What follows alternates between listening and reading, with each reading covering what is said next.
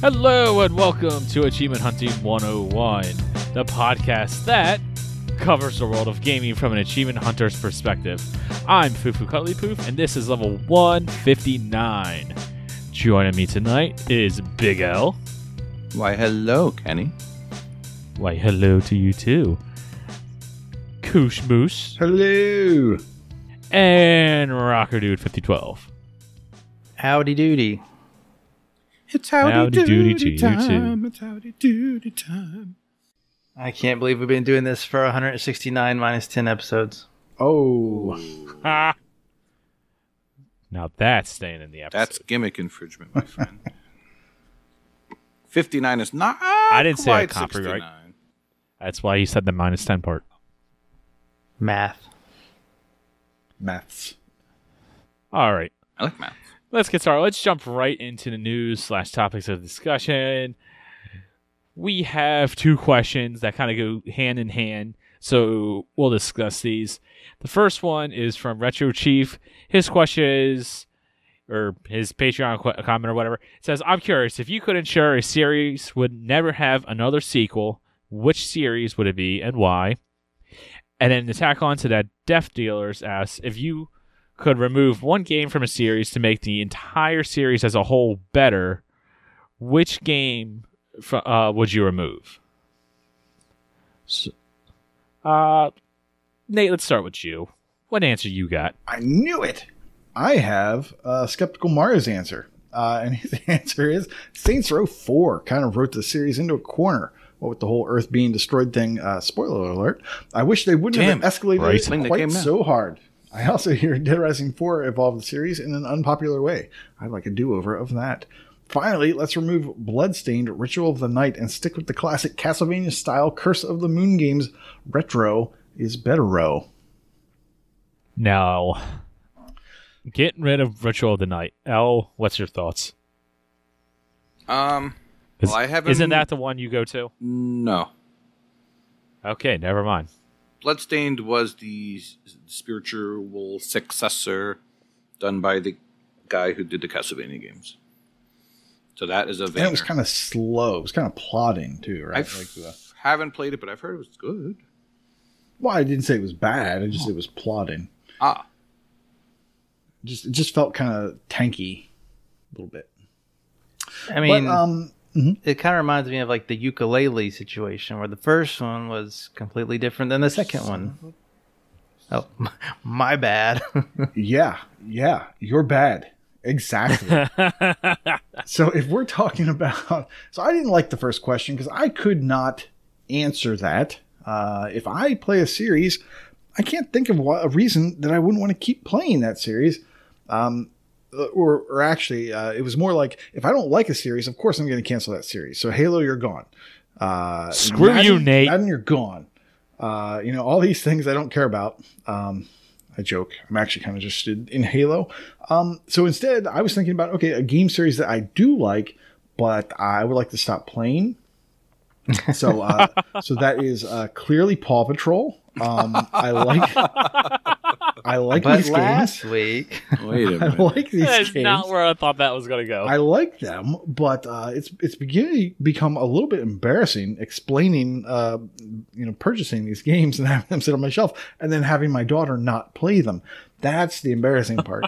um, so yeah, it would That's be, amazing. be nice if I didn't have to uh, explain that.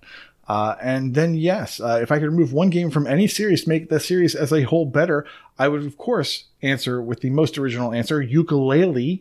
Uh, where you take out the first game and we get more of the series just being uh, the impossible lair and those types of games because it is so much better than the original Yooka-Laylee in my opinion. Wow. yes okay. I mean, just two games even qualify as a series, really. Come. Uh, Yes. i think, I think Oh. yeah Wow. Oh. I think. would say yes. I think it's like the minimum requirement for a series right I would say three, but okay. it's a trilogy It is. No, you just need more than one in the same. there's two, Two. Angry Bird movies, so that's your Best series series ever. Damn it. Wait, there was a Um, second movie? Yeah. The first one was so bad. I can't believe they made it. All right, stop it. Now, Nick, now, Kenny, yes. didn't we talk about this during our Scott Pilgrim session this week? We talked about Did we? yeah, we talked about how Halo and Gears probably should have just stopped at At oh, three. that's where you're getting at. yeah, not Angry Birds. I know not Angry Birds. I I, I don't want to talk about it. I Angry do Birds, promote that movie quite a bit. but that's not that's not what I thought you meant. Yeah, I guess we did kind of. Continue Talk on. about Why this. would you kill Halo at three when it was at the pinnacle? because trilogies No, just seem three. just seem to be it. You had three Bioshock games. You had you know three Mass Effect games, and then people don't like Andromeda. Hey now. it just seems like three is the magic number. Now Gears Yeah. four and five are pretty polarizing. Achievement lists aside, I would think people liked one, two, and three and didn't like Judgment. Uh, Halo one, two, and three, but people did like Reach. But then four and five are looked down I liked upon. ODST. Hmm, ODST is cool. I like ODST now too. I didn't at the time. I do now. Hmm. It's always a So Halo Yeah. Or Gears Well- Five is basically Gears Three Two. So that should be like the best one again, right? Does that hold true? definitely. Okay. He has no idea. He hasn't played it. You have to get But yes, through the bad. Gears Five is very good. to Oh, get through the bad trilogy to get to the good trilogy. All right. Halo speaking of, Infinite's gonna redo it. speaking of bad, Yeah, totally. Ahizo says, "Can't think of any I just want to end, but I'd remove Final Fantasy VII, not because it's bad, not because it's bad, but because people often look at it through extremely rose-tinted glasses, and it isn't uncommon to see people compare other Final Fantasy games or RPGs in general uh, to it from the view of it basically being a gift handcrafted by the gods." Now we've definitely talked about this before, but yes, but uh. I can understand that point I of view. mean, before we had seven, us Americans had one, four, and six, which was our one, two, and three. And that's a trilogy, and that's it. Done. Seven didn't need to exist. You were right, uh, Heizo. I knew it. hey, hey, hey, hey, hey. I mean, I get his reasoning, I guess, but doesn't that just change like all of history if if Final Fantasy VII Oh, doesn't totally. happen? Without Final Um, Fantasy Seven, I know that at least Yeah, there's no eight. changes the There's no I eight with play. no seven. I mean, I don't just No. mean that in a numerical sense. I mean, like, I don't think the series continues. Well, Definitely, it, it doesn't go in the direction it does. In a series that long, I think you do have to consider the subsequent uh, iterations after the one you remove. Yes, he's Yeah, changing eight gaming. would've looked- now wait. Well, wait He a minute. probably would've Did you looked ask more the like se- six. Did you ask the second question? Because uh, this, that more answers it. The second question. Uh, Did you ask? yeah, the, the other? yeah, yeah. I asked both. Or Did you? Read you- both. You might as well repeat the question at this point. I don't remember what Okay, we're talking I- about. I know I read both of them, Where are my but yes. I will read both of them again. So the first one was from Retro Chief. It says, "If we could ensure a series would never have another sequel, what series would it be and why?" And then from Deaf Dealers, which is kind of like the same question, is if you could remove one game from a series uh, to make the series as a whole better, which game would uh, would it be? All right. So Okay. in in that case, Ahaizo's just trolling. Like I don't. I think seven is overrated also, but to remove it entirely is a Hmm. little. It's a little much. Um, It would not well, make I the can see what series he means. better. no, it wouldn't. I would remove. Un, uh, maybe this might be unpopular with the people that play them, but I would remove uh, the online games, which are I think eleven and fourteen. Yes. I'm okay with that. But the people that play that have probably been playing those for a decade or more and just play that and only that. So they'd be very upset with that. I wish they. Yeah. I wish those had their own numerology. I see what you're saying. Yeah, See, I I get what's what a high zoom means on this one because if you remove Final Fantasy VII, the series does uh change as a whole, and like it just kind of, well, assuming it would just stay in the retro Final Fantasy style, but then again, like I don't know, that's so hard. That's so hard to answer because I'm such a Final Fantasy VII fan. Like that game, that game really just hits that that changed my life when it comes to games uh, and how I play video games. So that's that's also kind of hard for me to answer. Well, Um, I have some more thoughts, but we'll. Uh... Corey, you want to read another one? Well- I do, I do. Straight from the mouth of Eruderic, he says a game to not get a sequel. The obvious answer is any sports games. We've Oh, been at the stage for years now where a game update would bring rosters up to date, but obviously that doesn't bring in the money. And uh, he kind of stole my answer because that's exactly what I would say. I don't play a lot of sports games, but I think a yearly release is stupid with them. Um, I think that they could make just as much money, maybe more, if uh, they charged for roster updates.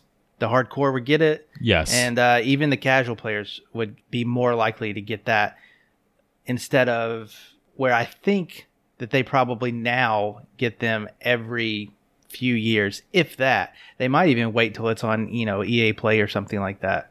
Uh, I think if you just made Madden, FIFA, no numbers, no years, that's the way that it should go. But I don't play those games, so I don't have a whole lot of. Uh, there's still balls in those lots and lots of people that buy them yearly. I think there's a lot, I could, but I think I could think of multiple people. I think there's just as many who don't. I can also think of two people off the top of my head that don't actually that I really wouldn't consider like a gamer, but they will every single year buy Madden and Call of Duty See, I don't, I without don't know. fail. we might have I- to I don't- ask. I would Uh, need go a sports fan for sure. We might need to ask Freaky Row or something, and and I think people still line up at GameStop at midnight launch to get Madden and to get NBA 2K, I think so too. I oh man, definitely- those people are crazy. and and that much like I was saying with Final Fantasy Online, I think those people are casual gamers and they will play the heck out of those games for a long time. And I, I, I, don't know if they would go online and purchase a thirty dollar roster update the same way. I don't know. It's, we don't know that. I think they wouldn't. I think they would be okay with that, and I, I think that would allow the developer to make you know big improvements over a two year period or three year period if they just put out roster updates. But that wouldn't work for something like a UFC, where just recently, like the calf kick, has become a huge factor. Like Yeah. the rules in in in football and baseball don't really change, but the the meta of kicking in the calf uh, is is huge for UFC now, and like that was not something that was present like even like two or three years back. So like that would kind of change the game to the point where they'd have to change it. That's not like something you could download.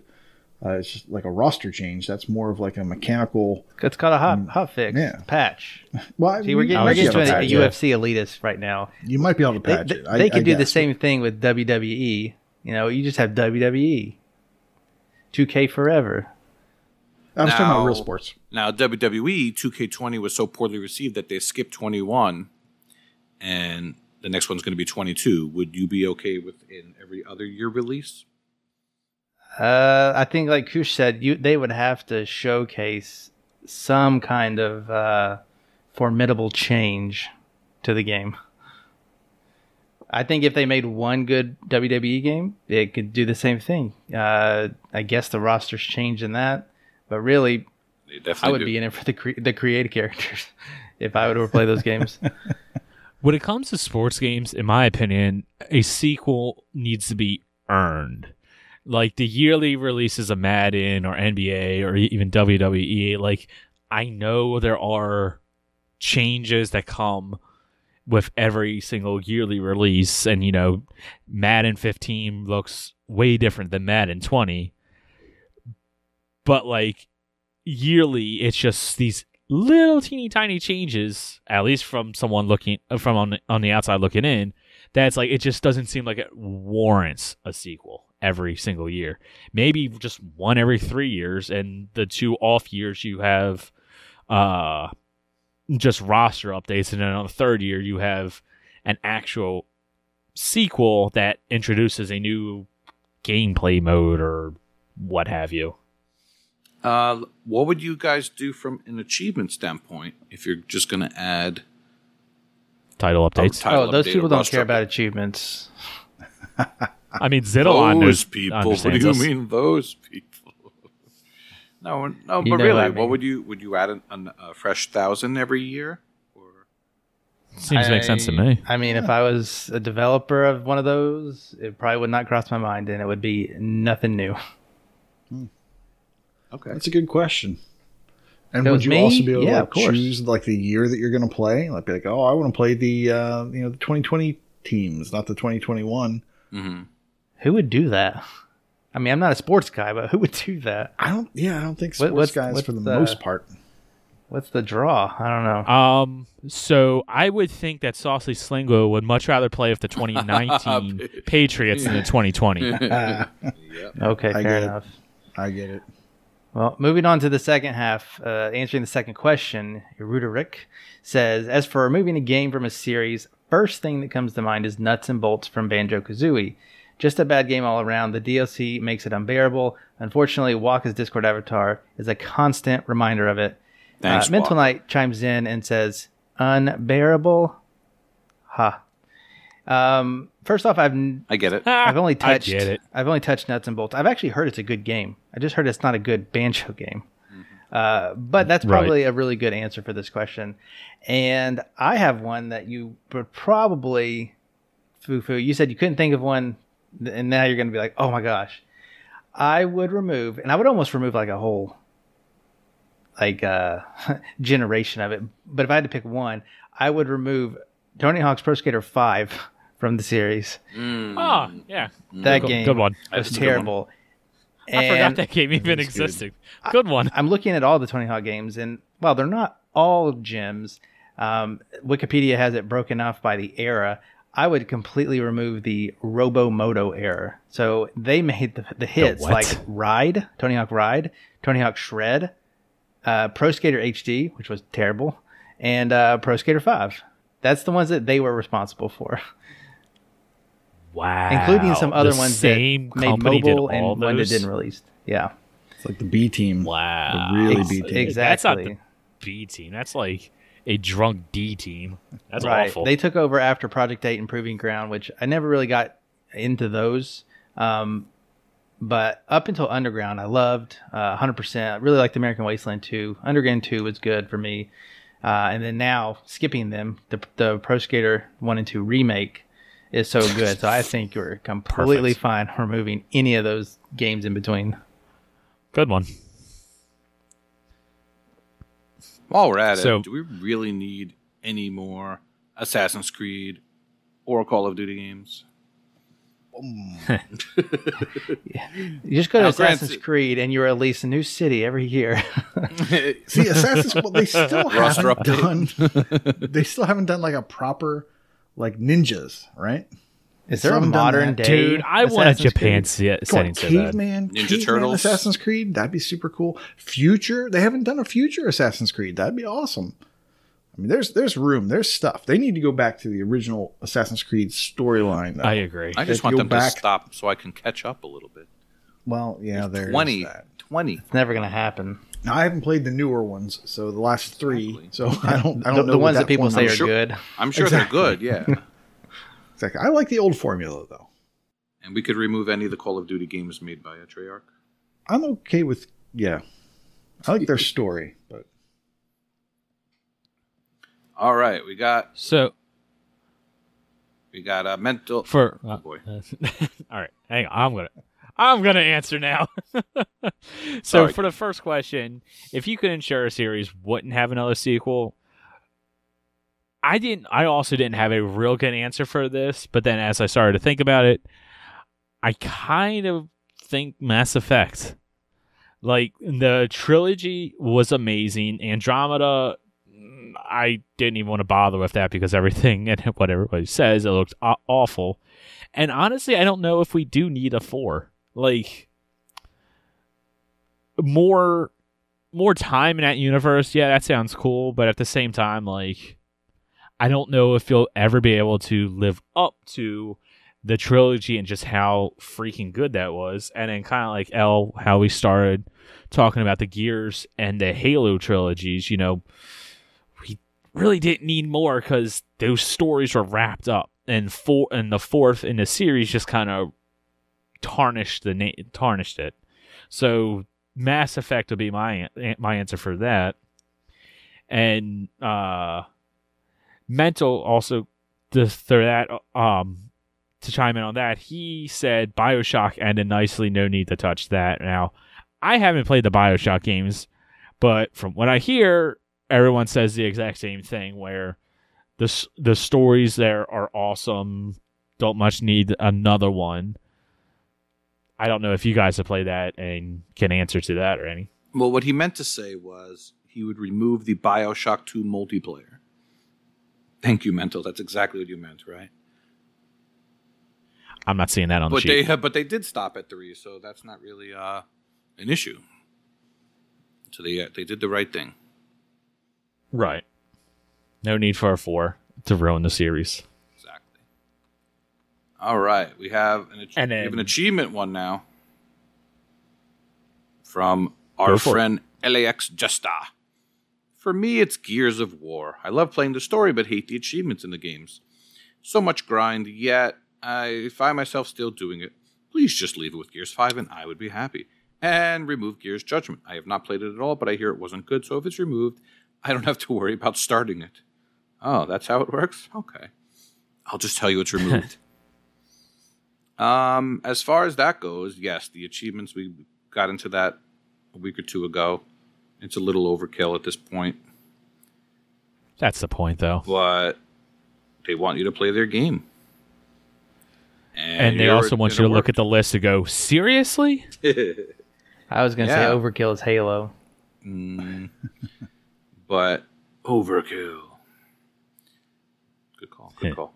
Um, Gears Judgment actually wasn't that bad. It at least had four player co op, which was fun. Judgment wasn't bad. It's worth playing. Yeah. But I see Though- what you mean. From an achievement standpoint, four and five are definitely craziness.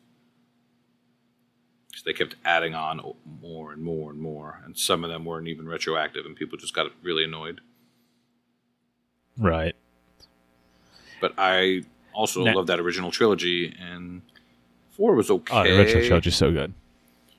Judgment was okay, but if they didn't exist, eh. I mean, or just to add achievements that, that don't need to be retroactive. Like it's content specific. So it's not like, oh, and now you do 20,000 kills starting from scratch again. Like that's just a weird decision. Right. All right, I'm trying No. to think if there's any other. Now, my answer for which game I would re- remove from a series to make it better, I would remove Batman Arkham Origins. Oh, good choice. Have you played it? Yes. Mm, well, there goes that argument. Honestly, it, I don't think Origins is a bad game, but it is definitely the low of the of those games. Now remind me, in the series of the Arkham games, where did this fall? Chronologically. Was it the third? it's the It third was the third game that was released, It's- but it was like the prequel. Right. Okay. That, yeah. Okay. So you answered both my questions. Third out of fourth game, but first in the story. Yes. All right. So I this is one the only one I think out of that that I haven't played yet. Is it bad? Like why why would you I think a prequel would be cool. It's uh, now I'll let Fufu answer in a second. I don't think it's bad. I think it is. Uh, of course, playing it now, we're playing the patched version. I, I know when it first came out, it was a buggy Yes. mess.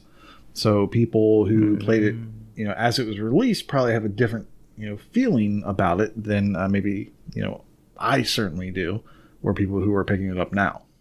Okay. So, uh, that I definitely agree. I played it day one. It was it was a it was a buggy mess.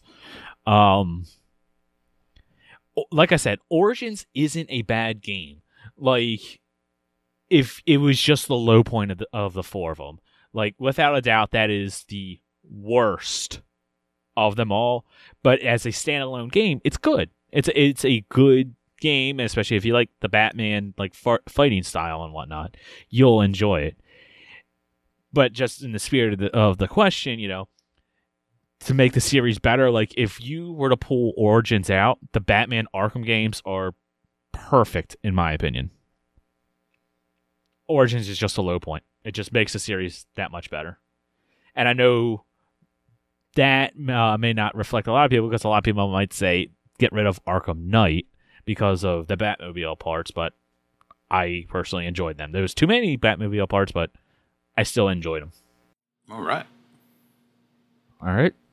Thank you, patrons. And, all right, and to go into our second topic of discussion, and this will definitely be the L or not L, Hi. the Nate and Corey part of the show.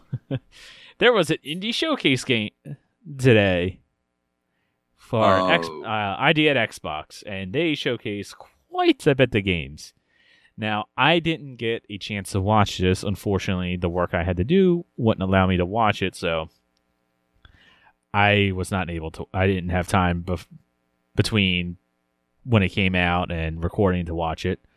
Um, Corey, what would you what you think of the show in general? And is there any uh, games you would like to talk about? Wah, wah, wah. So the show in itself was not my favorite. Uh, the the delivery was probably better than the uh, the other one we got in I think May. Um, Couldn't have been I, much worse. I didn't care for the host, and that was probably my biggest concern. Um, I actually liked them up until a certain point. Like, of course, you can. You're going to be fake and stuff. You're not going to really know exactly what you're talking about. Uh, I don't expect them to, but they came to a one point where they okay they interviewed Stardew Valley. Spoiler alert: that's coming to Game Pass, and uh, so they they interviewed the uh, Stardew Valley dev, and they talked with him for uh, I, I don't know uh, a good 15 minutes or so, uh, and then they came said it was coming to Game Pass. Well, Stardew Valley is what like I don't know eight years old, ten years old at this point. Uh, No, it can't be that old. 2016 to do math it's at least five, years old um, and the next game came on they showed a trailer for it and it's coming to game pass. And it's coming out today. So uh, another spoiler alert that's that library game library of ruina. So out on game pass today and they didn't even talk about it hardly. They kept talking about stardew and it made me mad. And uh, from that point on the show was ruined. Uh, but uh, as far as what the content they gave us and what they showed, the game selection did not appeal to me as the one we got before. Um, even the Game Pass section seemed really light. Uh, they actually showed a Game Pass trailer that only had, I think, four or five games on it. Um, only some of which had dates, uh, and, and one of which was in March of ne- you know next year. Uh, then a couple more trailers came out and they showed the Game Pass logo, so we're assuming that they're coming there. Uh, but otherwise, it was a it was an okay show. Again, it was too long. They they they How took long a was it? uh started at eleven thirty to one. It's about an hour and a half, maybe a little slightly longer. Uh, they took a break. Again, I don't understand the break. Uh, They took another break. Why did they do that? Well, they only, Only took one one, this this time. time. it was only one. well, at least that's better than last time. Yeah, but I mean, ultimately, it was kind of more of the same. They talked to some devs and stuff. They didn't pass it to as many people, which I think helped. Um, but yeah, that's kind of my thing. Go go ahead, Kush. What did you think of it? No, I was gonna say, yeah, the presentation I think was better this time. I think they, they learned a couple things from from the last one, and yeah, they need to number one make it shorter, so you don't need to take breaks. Like I don't get that. That makes no sense. Um, and yeah, I think the definitely the selection that they showed this time was weaker, but you know that's it is what it is. Those are the games that are coming up. We are getting the games that we saw last time right about now. So we are just swimming in Game Pass content and um, you know indie games right now. We're just we're drowning in them. There there's so many. Um, so yeah, so what we're looking forward to maybe not as good as the selection that was uh, that was up last time. Um, I didn't mind the presenters uh, so much. Of course, I only heard about half of it this time, but they were fine, and they seemed, with the exception of Library of Ruina or however you pronounce that. Uh, you know, I was not around for that, so it was hard for me to see or speak to you know, how they didn't know anything about it. But the one presenter, um, Pink or Strawberry, what was her name? Strawberry. Strawberry was so high on uh, Stardew Valley Oh. that who, whoever came after Stardew Valley was going to get you know nothing. Like they were they were just to be it was a hard act to follow apparently with her as a presenter. So uh, I feel bad whoever that was. but but yeah, especially for a game that comes out today, like to not have anything about it, that's uh, that's kind of weak. Um, yeah, yeah. Yeah, at one But- point they- they mentioned, "Oh, we can learn Japanese," talking about the library game, uh, and then people in chat were like, "But it's a it's a Korean game," and so yeah, it was kind of Well, I guess we won't be hosting the next one. But uh, That's- yeah, we're not going to go through all those games. Maybe we should just run off the list of uh, the Game Pass stuff. I guess Yeah, you hit the Strawberry was in a jam after that comment. hey, oh. Ugh. We So why don't you, So- yeah, run down the Game Pass for us, uh, Corey. Yeah, I'll run down the list, and if any of these like spoke to you and you did a little bit more research, we can talk about them. But uh, Aragami Two, we kind of knew about that one. That's coming at some point. Uh, Evil Genius Two, uh, that Yes. one is actually looks pretty cool. Uh, you might have some that looks words. great. You might have some words about that one. Uh, Library of Ruina, like we said, that is out today. Pathfinder: Wrath of Righteous. This was the one I saw the March date on. Uh, a lot of people excited about it. Not my jam, but that's coming. Uh, Pupperazzi coming to Game Pass. This is where you take pictures of dogs uh, and you can pet them. Sounds awful. That's coming to Game Pass. Yeah. Uh, Stardew Valley, like we said, and uh, the big one for me, The Artful Escape. This one we we've seen for several years now. It looks beautiful. The the the the music is probably what's going to drive the game, but that. Uh, I think we knew about that coming to Game Pass, but if we didn't, now We've we known do. about that. We've known about that for a while as a game. I'm not sure about the Game Pass part. Uh, just Right. of note for me, Pupperazzi. My daughter saw that, so now I have to play that game, uh, which is unfortunate um, because it didn't look didn't look great. Uh, and now I'm yeah, it's going on the tag for sure. Yeah, it's Um, not, it's wait not for you to talk about photorealistic dogs or anything. it's not. It is so not. Um, games that I was surprised by. Uh, Aeon Drive looks interesting.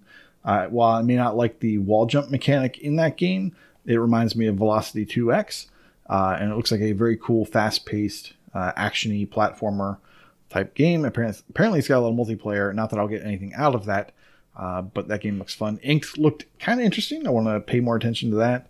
Uh, Lab Rat was a cool puzzler. Yeah, I'm going to talk about a lot of things. Sorry. Uh, Loot River, we talked, we saw before. You looks good. awesome. OlliOlli World. Can't wait to learn more about that. Planet of Lana is probably still my number one that's on this list. Uh, Mm. Yeah, probably. You know, it's kind of like the inside um, ish game that's currently listed in this list. I'm not. I'm not listing the other game that I'm really excited about. But um, and uh, Sam and Max Save the World remastered came out today, uh, twenty bucks, and then yeah, I think those are the those are the the ones that I was interested in learning more about, and they didn't have a whole lot of information on this, but they did list them in the uh, in the Xbox Newswire article. Um, so so I hope that means that they're next up. They're coming up soon. there is one that's not coming to Game Pass. I don't think you mentioned it. I don't know if it's the big one that you talked about, uh, but I, I just kind of looked it up real quick. It's called the Anvil game, Oh no, I, I did think that looked cool, but no, that's not the one I was thinking. multiplayer co-op, top-down, sci-fi roguelike action shooter. Looks awesome. Well, that sounds interesting. Yeah, that one was in a sizzle reel, and it just kind of flew by. I was like, "What is that?like?" This yeah, if- Anvil if- game looks interesting. any of those words like resonate, look up Anvil. I uh, it looks cool to me. I'm going to try to get that on the the Friday night group. They'll probably turn me down, but still, I'm gonna try. Evil Genius 2 looks great. Like when I I just watched the teaser trailer for it.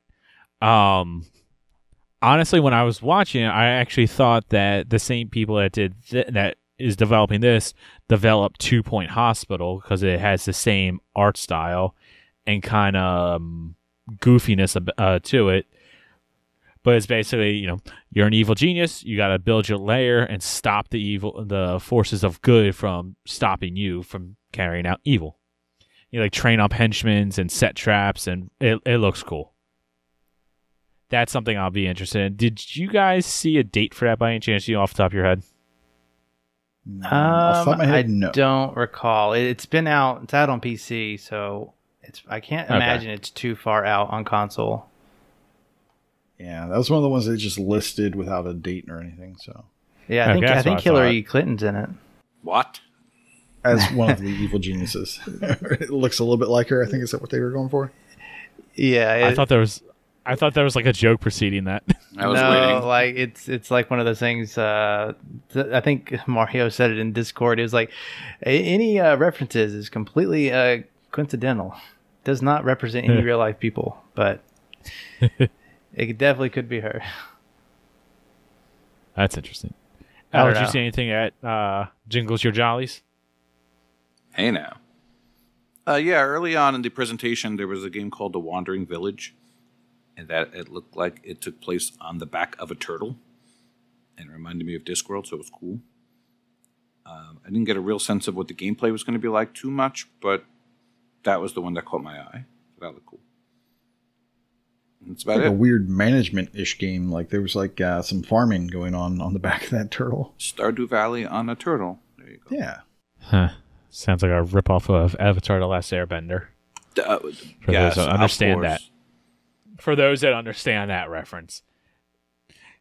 Corey, what jingled your jollies on this list? I know you've got a couple. Uh, other than the ones I've already said. You No, did not- say them. Not really. I'm dumb. Not really. The Artful Escape, uh, Anvil, and then uh, I've already been into Loot River. I'm, I'm ready for that one to come out. Those are Ollie like my Ollie's top not three. doing it for you. I, I haven't heard you say anything about OlliOlli. Is that just not your? Uh, Um, type of I've played the other. Ollie- No, no, I like OlliOlli. I've played the other two. I will play this one, um, but it just looks like more of the same. You know, I mean, it looks like the next iteration of it, uh, but uh, it's not my favorite skateboarding type games. Those uh, almost endless runner side-scrolling ones, but it's a, it's a fun game. It's hard, yes. fun to play, hard to master. So Nate, on the beginning of this section, you talked about, or you made mention that we're just swimming with Game Pass games. It's true. By any chance, do you any of you know how many unique games are on Xbox Game Pass right now? Yes, I, I see Corey looking up, typing right now, trying to quickly bring up Game Pass counter. four seventy-eight, maybe give or take.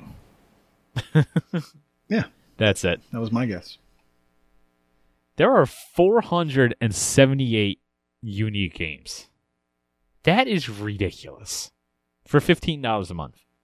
And we got quite a bit of stacks too. Yeah, it's Oh yeah.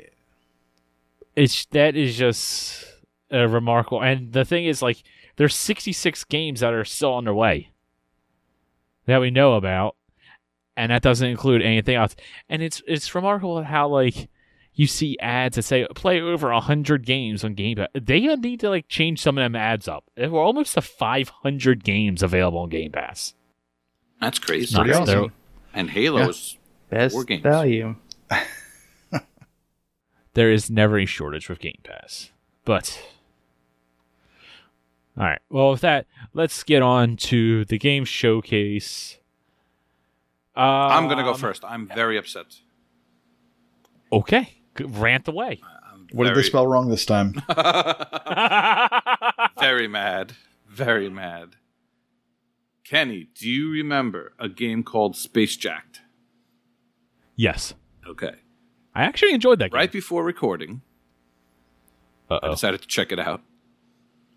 And uh, on my RTDL, I had to get to uh, beat level 10 in the endless mode. So, what this game is, is a Ratalaika game, and it is a tower defense game. Mm-hmm. Um, and maybe I should have watched a video first or something, but it took me a little bit to get the hang of it. So it, it has a tutorial. It tells you what to do. There's three rooms you need to run back and forth between. Nate, did you ever play um, Meet the Robinsons? I did. Do you remember the like there was a mini game or like a bonus thing where you had to like shoot the hats and run back and forth between the the four different rooms and shoot. I may not have gotten that far into it. That Okay. doesn't sound. It's like a it's like a separate mode you could access from anytime. Yeah, basically you just have to save the place from being swarmed by a bunch of hats. I think. Anyway, it reminded me of that. So you're not just uh, trying to save one room; you're saving three rooms, and you have to run between them. And I think what the hook is, you're supposed to disassemble the ones you have and then bring them with you, so you have enough materials to to build it. So I was getting all kinds of confused. I just compared. Or you just put them in the right place. Yeah, maybe. I, I compared it with you. It looks like you did the story mode. I went right to the mm-hmm. endless mode because that's what was on I my. RTGL. So maybe I should have done the story mode first. So, just for a little bit more clarification, yes, it is a tower defense game, and like El said, there's three different rooms, but it's also like a um, kind of like a uh, like a shoot 'em up ish. Like you have your character that runs between the rooms, and you can You can shoot shoot the too, yeah. the sh- yeah you can shoot as well. So that's where the ish comes in. Um, well, f- step one, did you put it on easy mode? I noticed. I don't think you could do that in the endless mode. I, I did look at the menus. I didn't see anything. If you could, then I. Okay, I couldn't remember. I assumed it was there. It was in. It was in endless mode. I don't remember. I It know for like- a fact it was in story It mode. It looks like you got as far as I did to wave ten. There's achievements for wave twelve and wave fifteen as well. Because I kept dying and I, and it shows you your friends list of and your name was always above mine. I was like, damn it, Fufu Cuddly Poof did better than I did. But eventually I, I got to level ten, but I died right away. So I don't know. I feel like getting to level Yeah. fifteen is gonna suck. yeah, I I know. I played a little bit of the story mode. I did a couple. So like you have Act One and Act Two of the story mode. Act One has ten levels. Act Two has, also has ten levels. I know I did a couple of the missions. Went and did Looks like endless it. mode. Got to te- got to ten. Yeah. and I think I lost after that. I just couldn't get the rest of them. I'm like, man, am I missing anything? And I went through and completed the story, and then I just never Ah, went back to finish the endless. okay. Um, yeah, I can't really think of any real advice to give you other than Maybe uh, I'll good. watch some videos and I would imagine there's a video or some sort of guide that can help you. I just I don't remember. Good game though. It's not bad if you like these type of games. No, it was, it was enjoyed it. actually pretty fun, and soundtrack was decent. It's one of these Ratalaikas, though. The, the videos are all two hours, so it's definitely not uh, super quick. Uh, Oh man, I'm pulling an L on this game. I know. It says it takes two to three hours. I'm at three and a half, and I'm not even done it. And don't. Yeah, I'm pulling an L. I wouldn't count those those times anymore. Probably took me that long to. Anyway, uh, I was mad at another game uh, from Xitilon called Escape Sequence. Um, Is it because you played it? It's definitely because I turned it on. You are correct. have you done this one yet, Corey? I don't think you have. I'm off. I'm off that You're off easy the gamer Xitilon swarm train. bandwagon. Well, let me tell you how easy this gamer score is. It's Uh-oh. it's one of those games where you can look at the solutions, a written solution, and it'll just say up, up, left, right, left. See, now that's a kind of puzzle game that's good. Yeah, great. But the game only has 15 levels. What's the problem? The problem is you could do the first five or six by yourself, and then it just the difficulty gets crazy. And on TA, there's a forum post with all of the things written out. I'm going to send it to you in, in Discord right now so you could look at it. And um, Level ten. yeah, look at level 10. Yeah. level 10 is the worst thing I've ever seen in my life. And I went through it a couple times and it didn't work. So I eventually wound up just going to the video and following the video, putting it on like half speed and just going along with it. If anyone figured that out on their own, I'm very proud of you. But uh, yeah, I got very mad at this game. The good news is the achievement list is straightforward. Uh, all of the 15 achievements, uh, all the 15 levels God. give you an achievement. Yeah, you found level 10 now. Jeez, whiz. um, and then there's a random achievement for starting a level and then just quitting out. There's an achievement for that for some reason called Second Thoughts or something like that.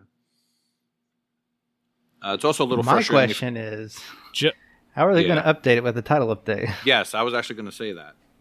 this is one of the only Xitilon games that's just at a thousand and nothing else. I mean, they could easily just have push right, push left,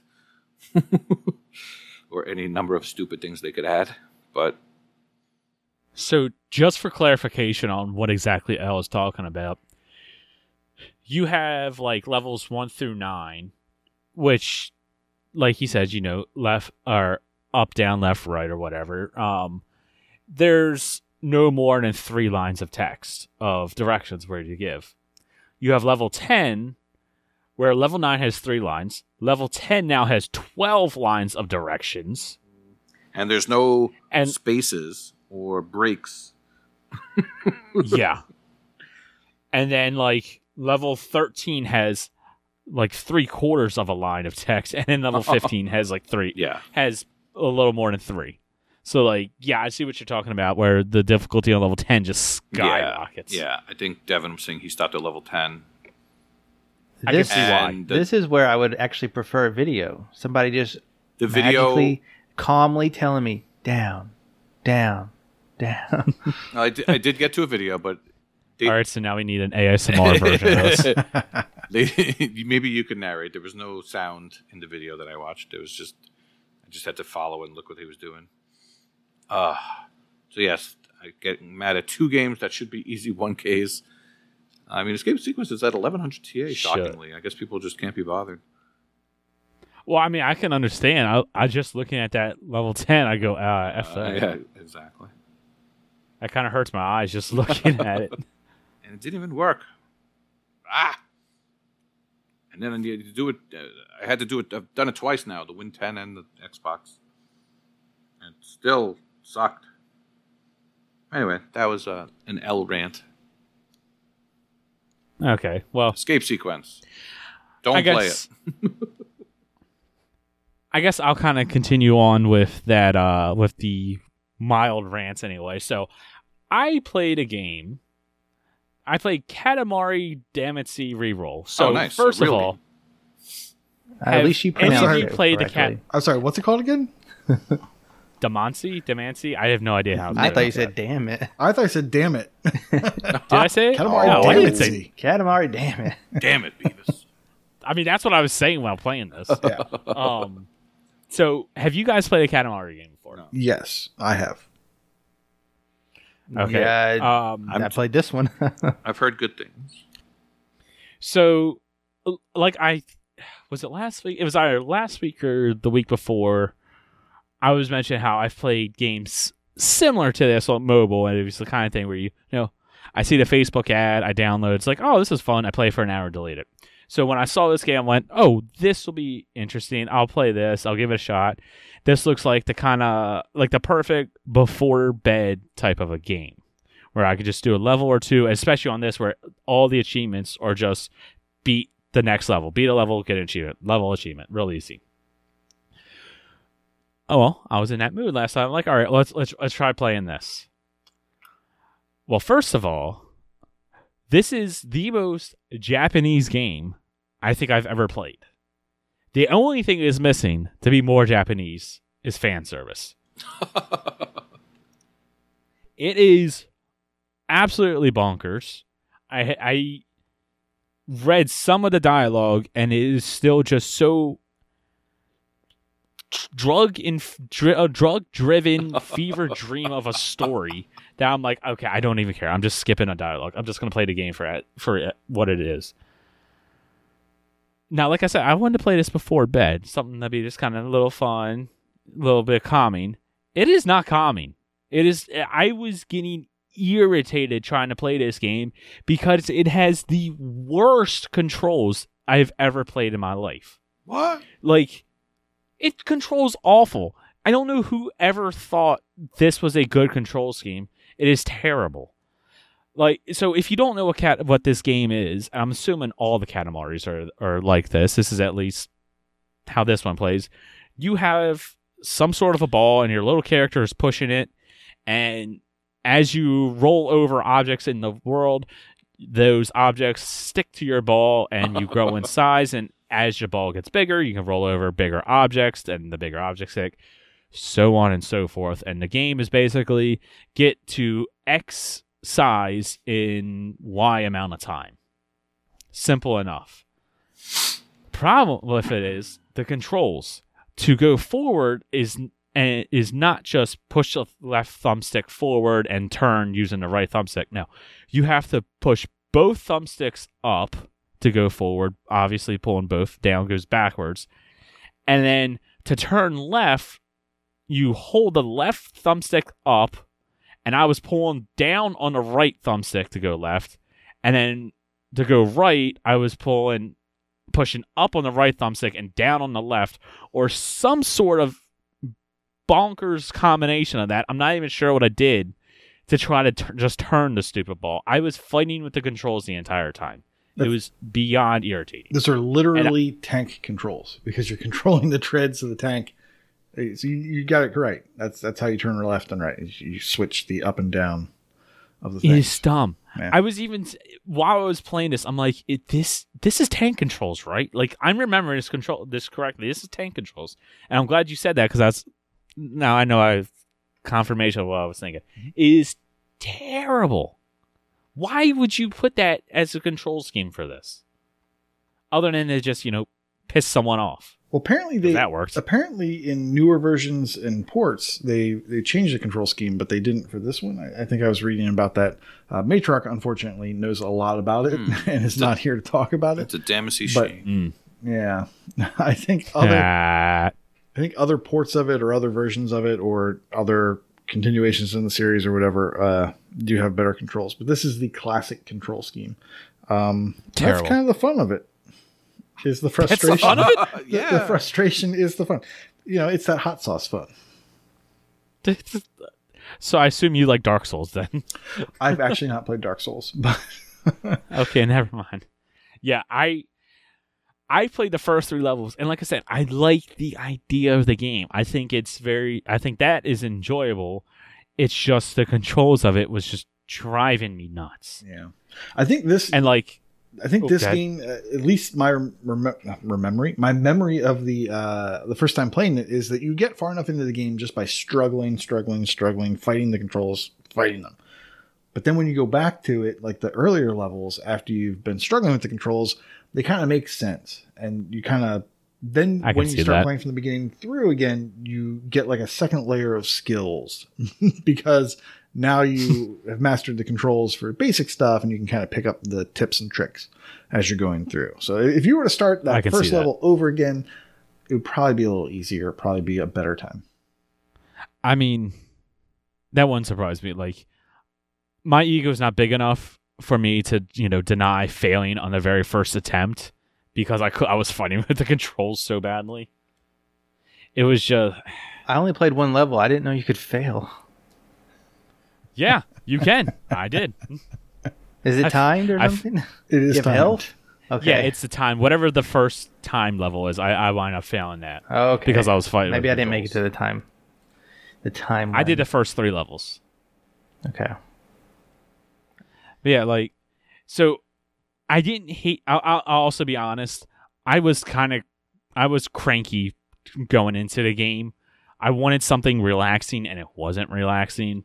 Um, and this also wasn't the kind of game where I got angry at it and I immediately uninstalled it, like other games that make me angry that I can't wait to uninstall, like Scott Pilgrim. So I'm going to give this another try. Oh boy. Um, the annoying part of this game, or uh, the the real annoying part of this is I kind of went back and forth between playing this or another game, and I want Nate to tell me about Dodgeball Academia because I was I almost played that game. I'm like, you know what, I'm gonna play Katamari. So Oh, just tell me, I I chose wrong, did I was gonna Yeah, say real chose quick wrong. Yeah. that this game is on Game Pass and yes, 10 also. Stack. Everything that we're Yes. talking about is on Game Pass, minus what L played. yeah. the three of us pl- played Game Pass games. Fine. Yeah, Nate, tell me I chose wrong. Which is funny because L tells us to stop buying games, yet he plays games you have to buy- buy. I didn't buy games any of them. on Game Pass. I'm just I didn't buy it. I'm just saying. Isn't it I, ironic? I try to help the people who like the easy gamer score. it's like ten thousand spoons. When all you need is something. Just saying. Uh, yes. So Dodgeball Academia or Demia, depending on how That's wrong you name. pronounce things, Damia. uh, is Like My Hero Academia. yes, exactly. That is exactly what I was thinking enough. when I saw that um, first. Now we talked. I knew about you were, this- you weeb. We talked about this a while ago when it was in coming real soon, I believe. And um, I Like am two weeks happy ago. to say, I am happy to say that I like this game. Um, and my excitement for it, well, I shouldn't say my excitement. I wasn't overly excited, but my interest in the game kind of panned out. And yeah, I do enjoy this. Um, this is an RPG. This is once again Dodgeball Academia. This is a an RPG game that I actually enjoy. Unlike the last like two or three RPGs I've started, um, I really enjoy this, and I'm gonna see this one through. Um, the mechanic or the fighting mechanic is all dodgeball. So if you remember the classic NES games, uh, Super Dodgeball, Totally. and Super Volleyball, they're very similar to that in terms of um, like the special attacks that can happen. Uh, different uh, people that you get on your team will have different types of attacks. So not not only is your dodgeball just going straight or has like a fire effect, uh, you have one character that when they throw the dodgeball, it kind of has like this wave pattern, um, and then you have another character who when they block. Uh, or when they go to catch the ball, instead of catching the ball, they just kick it back at the other person uh, on the other team. So uh, there's all kinds of variety. It's not just I'm going to throw or I'm going to catch. I'm going to throw or I'm going to catch. There's all kinds of crazy attacks that happen. Sometimes the balls change speed as they're coming at you, and you have different. Let's say you have three opponents on the other side. They can all be throwing different types of attacks at you. So one of them is like a super fast one. One of them is a very slow one. One of them is um, a projectile that isn't visible, but you can see the shadow and it's all crazy. And sometimes the dodgeball rules change. Sometimes you're playing Greek dodge. Sometimes you're playing regular dodge. Um, so like The Greek, heck is Greek dodge? Greek dodge when I was growing up is if you get out, you go behind the other team. So you're playing like in a oh, rectangle. that's the best. yeah. When you knock someone out, they go behind, and and now you have now you're sandwiched on your side. Wait, You're- what? you're Where? Trying to knock out the normal people, and then the people behind you, you can't knock out. You just have to dodge them or catch their balls. You can't knock them out anymore. They're there. Um, So That's the best rules. and that changes. Like each encounter is different. Some encounters are uh, in a big grassy field, so you can't really see the ball. You can't see the projectile. Um, so that kind of changes things up. Uh, there's another one where you're in um, like a parking lot and there are cars coming, and you have to dodge the cars as you're going. You have a little bit of time to kind of move to the other side. You could dodge a car, you can dodge, a red- ball. exactly. Uh, maybe maybe that was the inspiration for that. I don't know. Um, and the story isn't um, it isn't that bad. Uh, I, I it's not super deep. Um, you're you're basically Shocker. yeah you're basically a kid that goes to the school, and you are just trying to become a really good dodgeball player. Uh, and then you eventually uh, the whole thing kind of uh, revolves around this tournament that the school starts to receive funding so that they can stay open. Uh, and that's pretty much the plot. And you're, you know, there's some mysteries going on, and um, the game does a really good job of teasing out uh, chests that you can't unlock, floors that you can't go to just yet. But you know, you'll you can see that you're going to go to them soon. So there's like this feeling of progression. There's um, optional battles, but really, if you're playing the game the way it's intended to be played, you want to do all those because you can power up and level up, get items, things like that. It's Now- like Pokemon Let's Go. You can see the battle and you can choose to do it. point. And sometimes if you cross somebody, you, you have to cross them. They're going to battle you. Yeah, some battles you absolutely have to do. Others you can kind of avoid if you just want to, you know, skip them and, and just move on to the next thing. Um, the achievements are uh, it's, a, it's a mix of progression. There's a mix of collection. Um, there are some. I should say there's one missable that you would have to start a whole new game over if you missed at the time. Uh, there are a couple S ranks, things you have to do for challenges, and I believe that those challenges, once you've unlocked them or once you've gotten to a certain point in the game, you can return to them uh, and do them again. Defensive, so dodging the ball, and then there's like an offensive one as well. Um, now, there is an accessibility option in this game. So when you're Is in there? combat, uh, you can go to this menu. I think you might be able to go to the menu at any time, actually, uh, and change the accessibility options. You can turn your damage to zero. Now, Damage I- Wait, what? You can turn your damage taken to zero. you can turn the damage taken that you get by getting hit all the way down to zero. Ah. Therefore, every combat sense. becomes really boring, uh, and you, you, there's no challenge to the combat. It's basically just okay. Okay, can I? How long is it going to take me to kill these guys? They can't do anything to me, uh, so I don't even have to dodge. Don't even have to catch. You know, whatever. Uh, you can also turn your damage up. I think to three or four times. uh, Four hundred roughly. percent. Yeah, four hundred percent. Hmm, weird. Corey seems very familiar with this menu. That makes more sense. surprising no one. Um, so I found um, I found that the way to enjoy the game uh, for me was to leave those accessibility options off until you need them. Things like the dodging challenge are ridiculous. You have to last a minute uh, when these things are just flying all over the screen. And maybe that's something you want to do. Maybe you want to put yourself through that. Uh, I did it once or twice and said, okay, no, I'm going to turn uh, for that. I'm going to turn damage down to zero. Wait a minute once the clock clicks over for a minute, then turn it back on, die, and you get an S rank. And you do that three times. And then you do the same thing for, I guess, the the offensive one, which I haven't done yet. Um, I might end up doing that one the same way as well. But yeah, I was pleasantly surprised by this game. I really like the combat mechanics. I really enjoy the dodgeball mechanics of it. I would I would play a game of just that. It's fun. Um, but it's It wrapped up good. in this RPG that I'm actually enjoying the RPG, and that for me is that says a lot right there. yeah, it does because the last couple that I've played just haven't pulled me in. Uh, this one definitely the RPGness is fine, and I'm okay with it. I'm I'm interested, and like I said, I'm going to finish this game. Um, what about you, Corey? I know you have finished it. Oh, I have. Uh, so yeah, Yeah. for for your listening pleasure, I experimented in the accessibility mode. I completed the game, and uh, yeah, I could tell you about it. Um, I played this game legit less than I did Blood Roots, to be honest. Uh, right from the start, basically, I, I, I did try out some matches. I wasn't crazy on the combat, um, and so I just said, whatever, I'm just going to turn it on. And I did. And uh, you can't make me feel bad. Um, I, I even. We know we can't. I even skipped the story. I tried to stick with it, but there is so Mhm. much dialogue. Oh, so you'll skip a Xitilon, but you'll cheese this for no reason.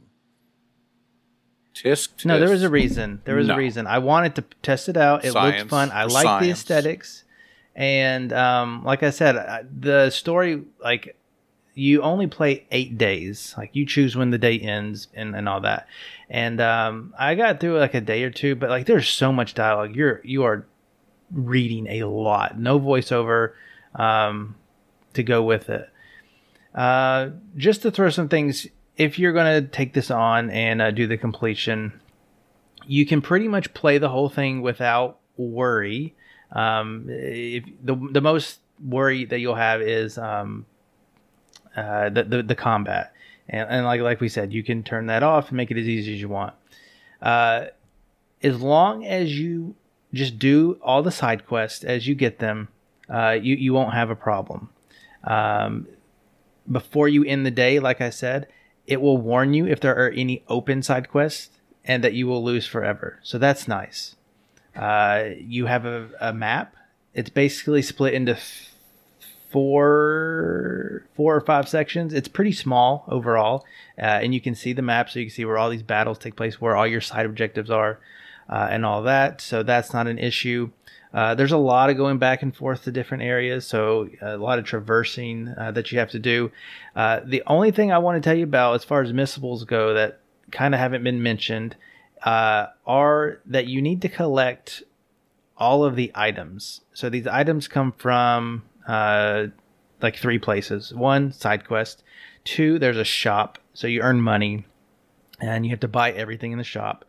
Uh, and if you're playing legit, you're gonna want to look into that shop regularly, anyways, because they they do offer uh, benefits to your character, more armor, more uh, speed, or stuff like that.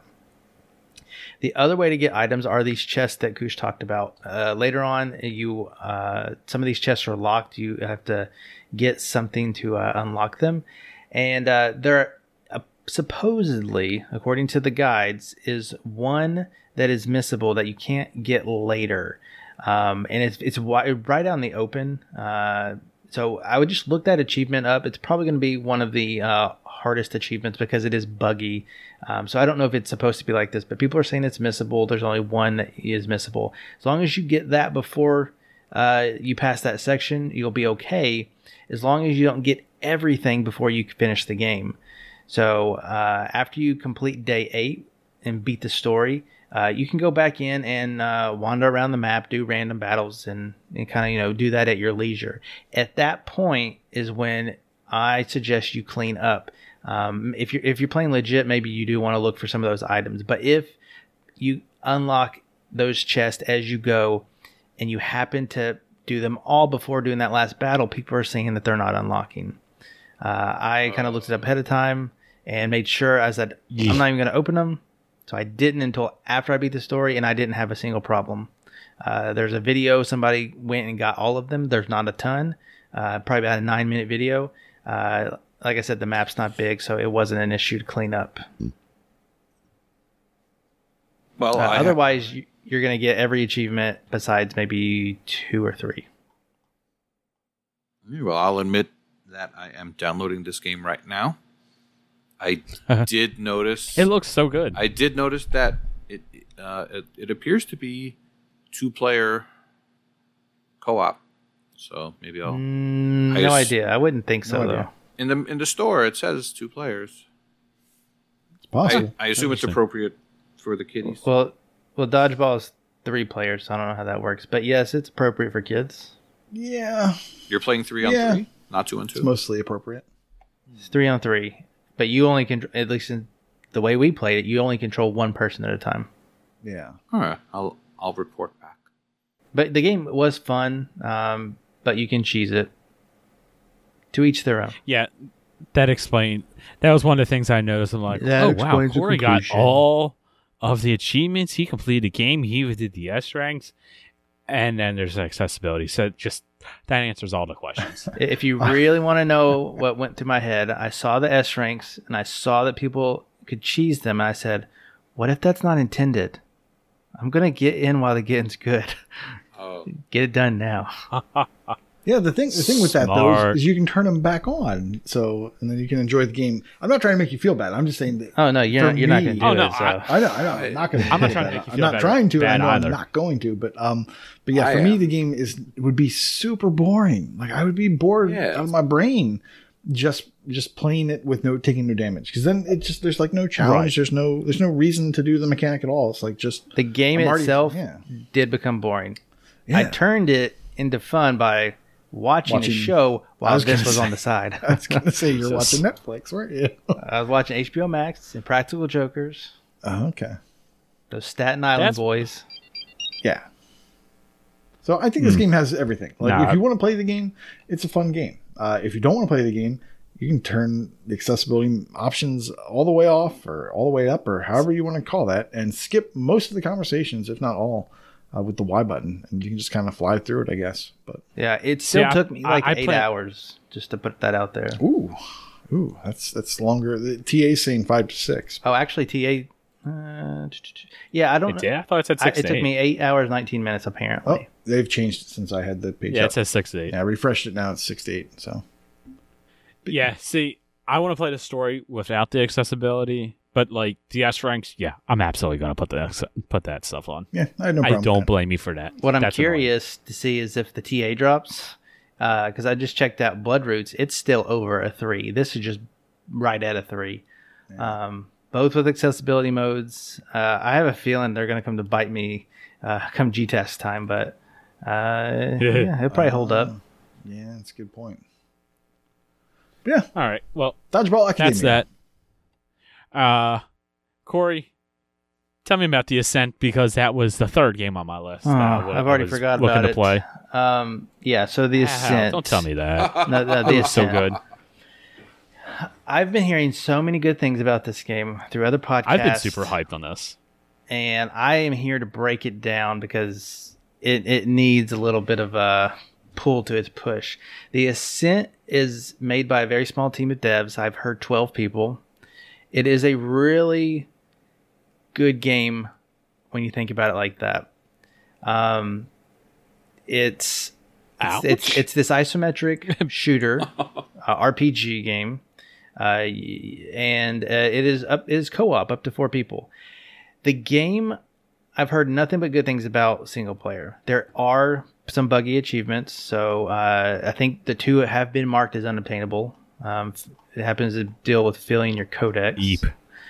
Um, I've been playing nothing but co-op. We've had two sessions so far, about six hours.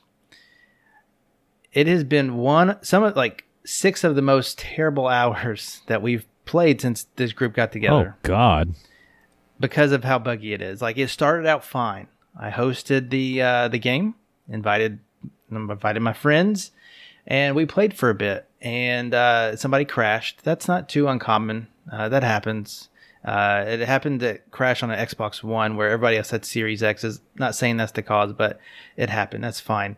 What we noticed and what was in the achievements was that there's a, a, a que- uh, an achievement that popped for me, but not for other people, and that was completing a side quest.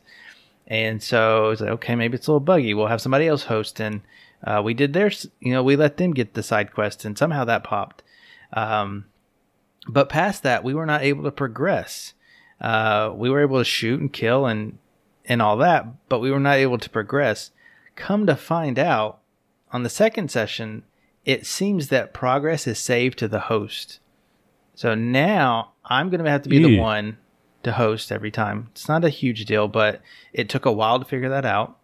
Um, it also means that if those guys play, I think even single player, they're stuck.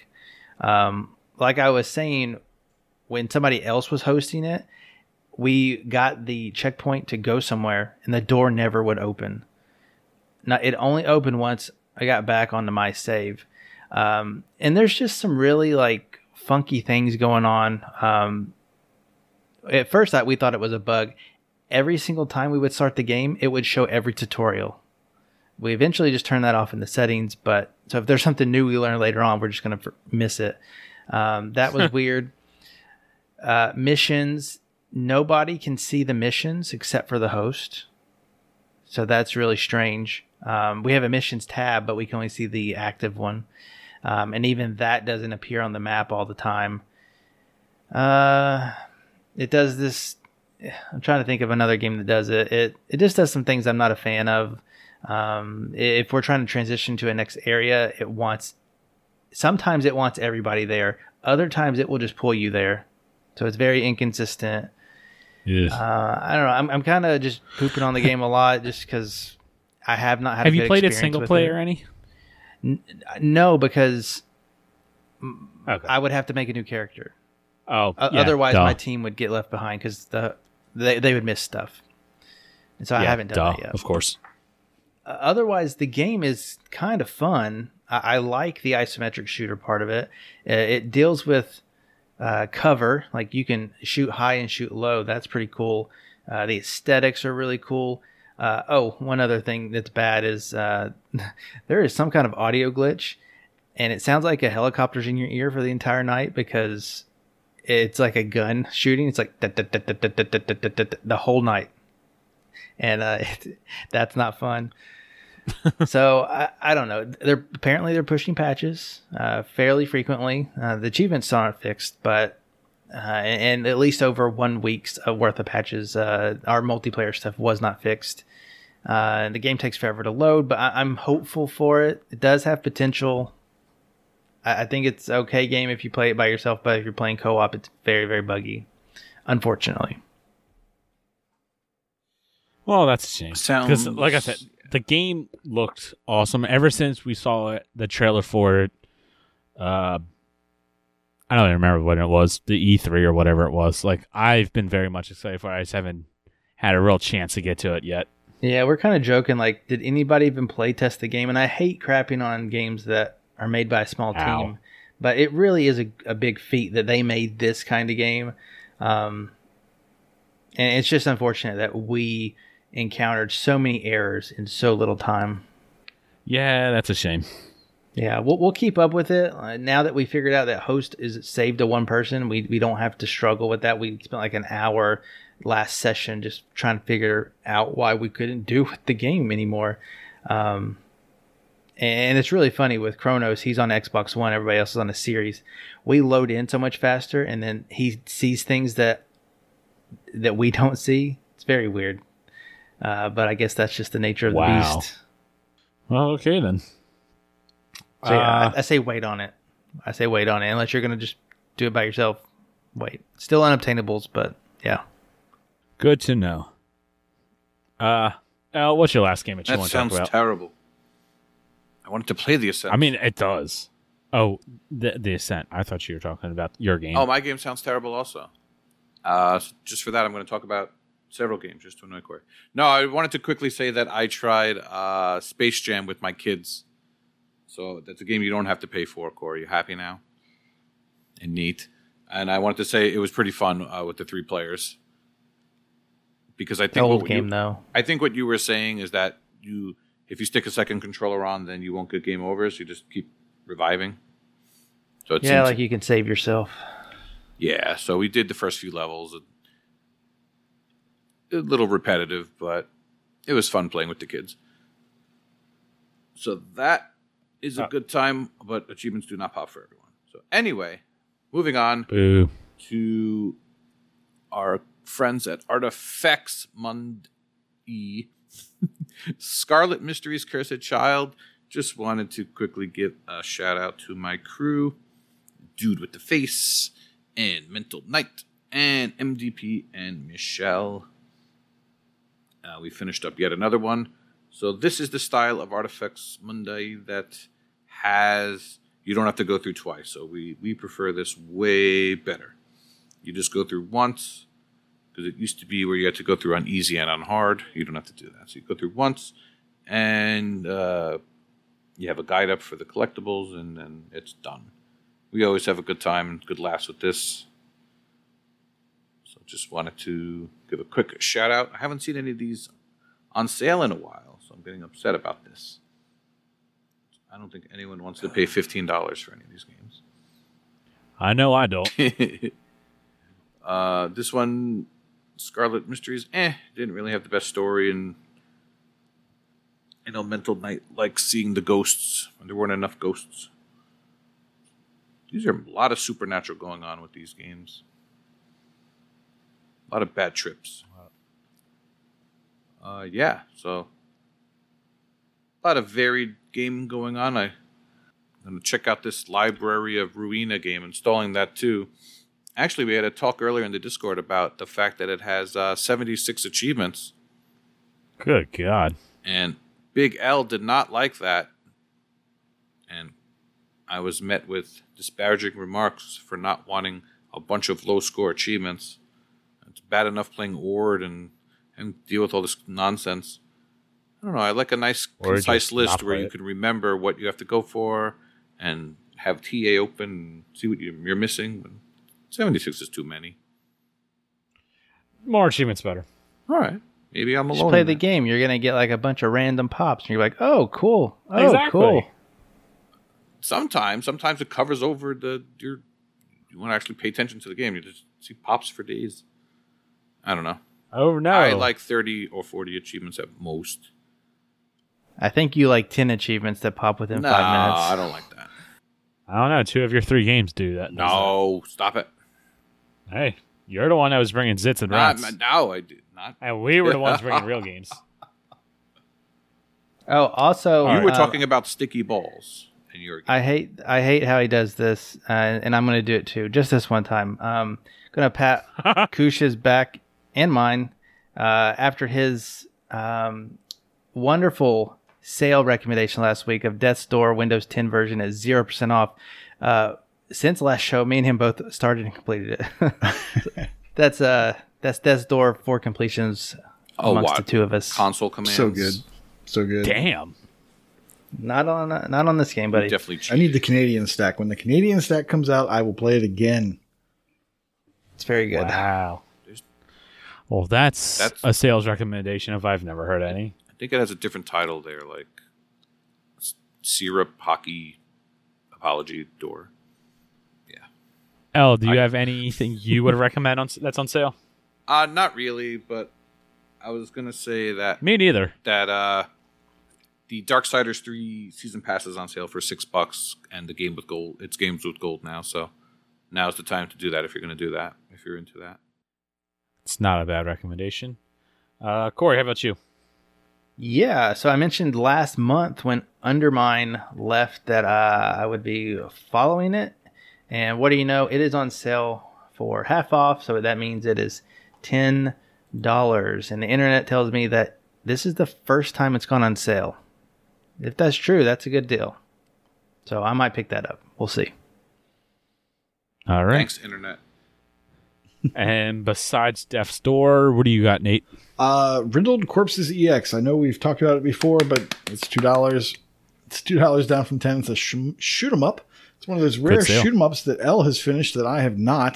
so uh, I need to go back and do that. That's that's just for uh, lack of uh, you know attention to it and I- Chinese and stuff. Really liked that game. Yeah, I know you mentioned really that a lot soundtrack. of times. I like the soundtrack. Yes. Yeah. I keep So- waiting for oh, what's the other one?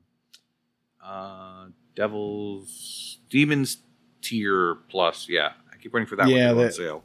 They have Never another does. one. It, it's well, actually, it was on sale. I, you know, at one point I bought it on sale. Demons Tier. Um, Xena and yeah. Valkyrie's too too freaking hard. That's like the opposite of what I want to play. But Demons Tier. You just like it because of the developer. oh, the Make- Demetrius developer Makes the Dan no, Demetrius game. No, no, I I really. It's the same uh, person did the soundtrack Thi- for Demons Tier. That's Th- why I this wanna is your it. Devolver. This, like It's if I have. Devolver, you have Cowcat. Moo meow. They should just call it moo meow. Yeah. All right. So, if you don't want to buy anything, we do have games with gold. Yeah. Uh, up right now for download is Dark Darksiders 3, like L mentioned, and Lost Planet 3. Meh. So, hmm, they're free. That's all that matters. Free. Uh, Game Pass. Like we said, Library of Ruina out right now. Um, another game that's out now to you people that are listening to it, not to you three, because you three are hearing me in the present, whereas everyone else is going to hear me in the future. Art of Rally. That will be out. now, Kenny, And this this might actually be a relaxing game that you can play that doesn't have I sticky know. balls. Exactly this one I'm very Yeah. much looking forward to because it'll be relaxing and there will be no sticky balls. Are you- Nobody wants think. sticky balls. Are you on a leather couch right now, Kenny? Um, no. Oh. Why would I sit I was at, on a couch and record? I was wondering. That would be silly. I was wondering why you had sticky balls. Anyway, go ahead. Um, well, out tomorrow, and not, when I say tomorrow, I mean for the listeners, not for you guys. So Oh. it's not tomorrow for you guys. Tease. Uh, Hades, Hades will be coming August thirteenth. that is going to keep me Eh. so distracted for about five days. Five minutes. Yeah, I was just about to say.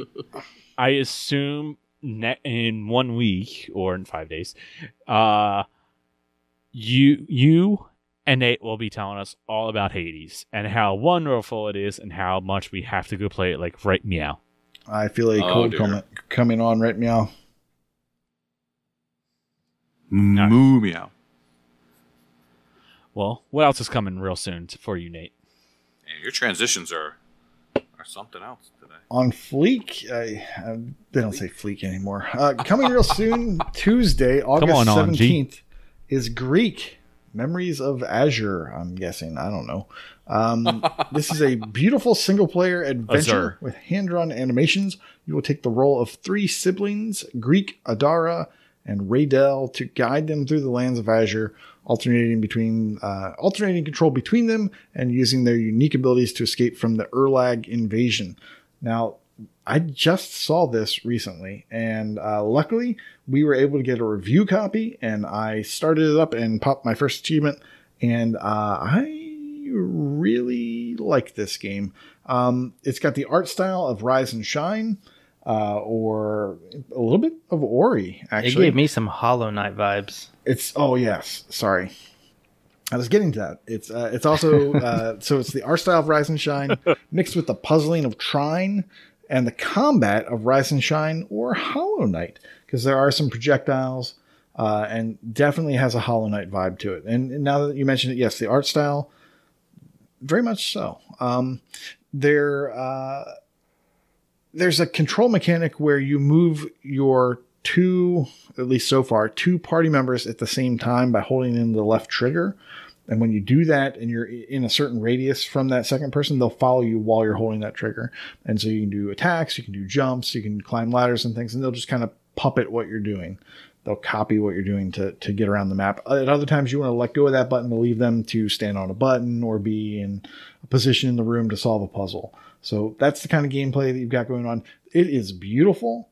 Um, it I'm I'm very interested in this. I had no idea this was coming out, and I'm looking forward to uh, hopefully streaming that this week and maybe giving some impressions next week. Now, Nate, you said on Fleek. I meant I think you meant to say on Greek. Probably, yeah. Fleeks and Greeks, yeah. I was looking at the achievement list and I very disappointed that there's no like it's Greek to me or something like that. Unreal. Yeah. Very generic list. Yeah, I don't I don't think their pun game is strong. I don't think that's where they're going. My big fat Azur wedding. Okay, not bad. My big f- flat flat fleek. Damn it. Stop No trying to make puns happen. What Okay. about you, L? Is there anything coming real soon that you're interested in? uh, yes, I'm checking out a game called Mayhem Brawler, and that comes out Wednesday, August 18th. I'm I, I'm not gonna play this. I got Allstate. What? That that was bad. You're in good hands with Allstate. I don't know what the hell you're talking about. Mayhem, Mayhem. He's Is the that a spokesman. insurance thing? Yeah. I'm protected Yeah. against Mayhem Brawler. Okay, well, I don't know what that is. So, Mayhem Brawler is a three player co op game in the style of 90s beat 'em ups like Streets of Rage and Final Fight.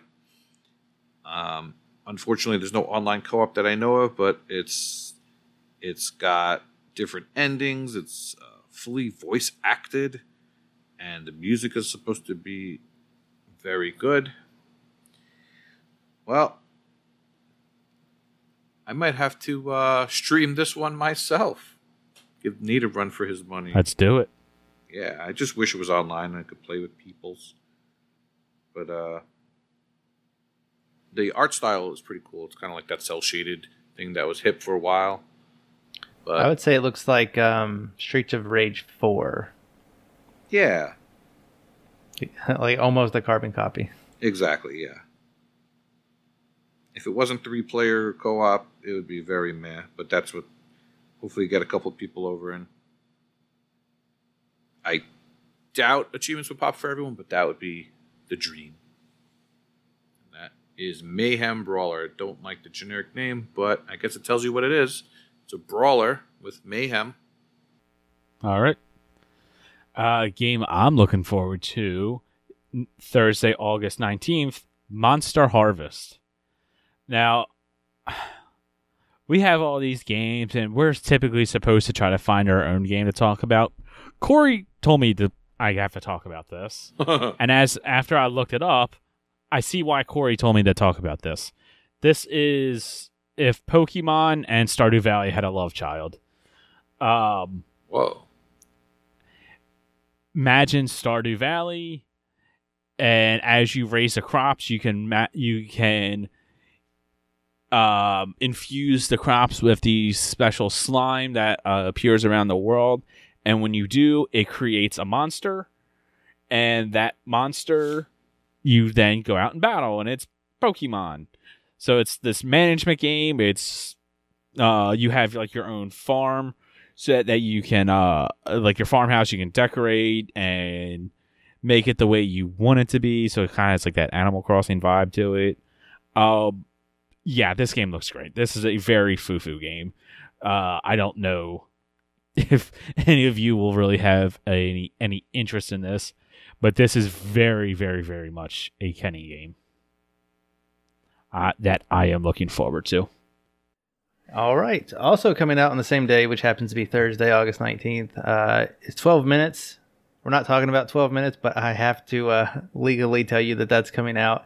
Uh, I will be telling you about Recompile uh, along with 12 minutes. Both of those are day one Game Pass. So there you go. That That's going to be your week uh, next week.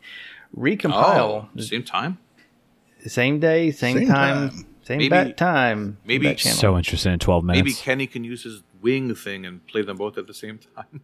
My what? We are Comic Sans. We are not a wing. You, talk, you Wings talking about his. Red Bull that gives him wings?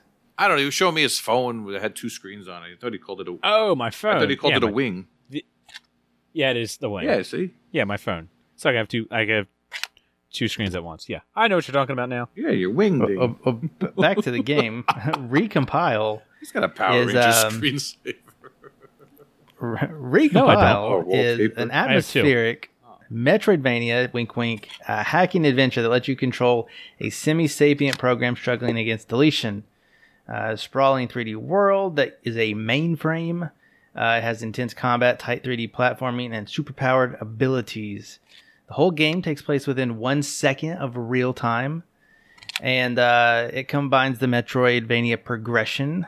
So it has non-linear exploration, uh, but then it throws in challenges that want you to explore, fight, hack, and survive. Uh, there's multiple endings based off your actions. You can repair stuff, restore stuff, hack and destroy enemies, um, all while trying to fix the mainframe. Uh, it looks it looks pretty cool. Uh, you're this little like elect, I guess I, I was gonna say electronic dude, but like you're just this little light dude. Um, I'm not 100 percent sold on 3D platforming. I'm never I never am. So we'll see how that is. The the fighting it looks cool. The exploration looks cool. I like the um, kind of the inside of a uh, a computer kind of aesthetic. Um, games that inspired this game is Axiom Verge, Hollow Knight, Ori and the Blind Forest, and Zelda Breath of the Wild and Rime. So uh, insert uh, you son of a bitch I'm in meme here because uh, that this game is just oozes with uh, stuff that Corey wants, at least from the description. So uh, I will be checking it out day one on Game Pass. Recompile Thursday, August 19th, uh, along with 12 minutes, because you know we have to do that. And uh, that does it for coming real soon. All right. Please Lot- be sure to check those out. lots of good stuff on the horizon. Too, too August much good stuff. August just wait is till the next insane. month. Like like or Forza just wait till Horizon. the next week. This month is insane. like No, Forza, Forza Horizon.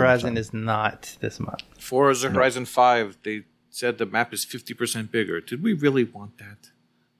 It's too big as it is. Damn it. It is pretty big. It's pretty big. Um, Speaking of too big, the Gamertag Challenge. thank you, Kush. There it is. Uh, for the month of July. Wait, this isn't July. July. This is August. enough. For the month of August, it's Retro Chief 1969. The sheet needs to be updated. Uh, with the wild card game, uh, any new achievement or previous completion in the uh, for, aforementioned Forza series, one bonus draw max. And for the bonus, it belongs in a museum. Achievements with words meaning old, example old, ancient, retro, uh, and that's one bonus draw per achievement. Limit one draw per achievement. So if you have two old words and one achievement, it's still only worth one. If you have any questions, go to the Gamertag Challenge uh, channel and ask them there. All right. Well, let's get to the last segment. Uh, Brad Camp. Take it away, Corey. Hello, me again. For completions, we have LAB1. He has completed 150 games. Sir Polygon's at 400 completed games, and X the Hero is at 800 completed games. Nice. Um, he made a goal to like get under 400 installed games on his hard drive. So he's completed a lot of games this summer. He, he had a goal to do it before school started, and he said he made it with two weeks to spare. So, uh, GG's, buddy. Good on ya. In ratio, Slayer Reigning has reached a new milestone of 1.5. Crazy Catman with the 1.7, and Wildwood Mike with a ratio of 2.3. That's unheard of. Damn. That's unheard of. In streaks, Elroy OMJ. Uh, we will circle back to him. Ace is Uh-oh. currently on a 100 day achievement win streak. Chesno currently on also on a 100 day achievement win streak. Cerebral Assassin is currently on 200 day achievement win streak. Philip Wendell with 450. Wakapale with 2,850. Blue Thunder 7398 on a 3,000 day achievement win streak. And Big L with 3,150 days. And brand new, we've updated the sheet. Now we're telling you about years. Elroy OMG currently crossed the four year J. mark. OMJ. OMG, I I, thought he said G. eh, you know, GIF, GIF. In gamer score, we're going to Kenny. All right, in gamer score, Rubens X has reached a new milestone of 550,000 gamer score. Shadowless Edge 600,000 gamer score. Raw Sauce Ross 950,000 gamer score, almost that million.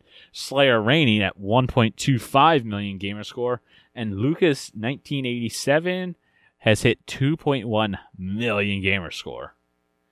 Crazy. Holy kill, Lucas. You should start some art.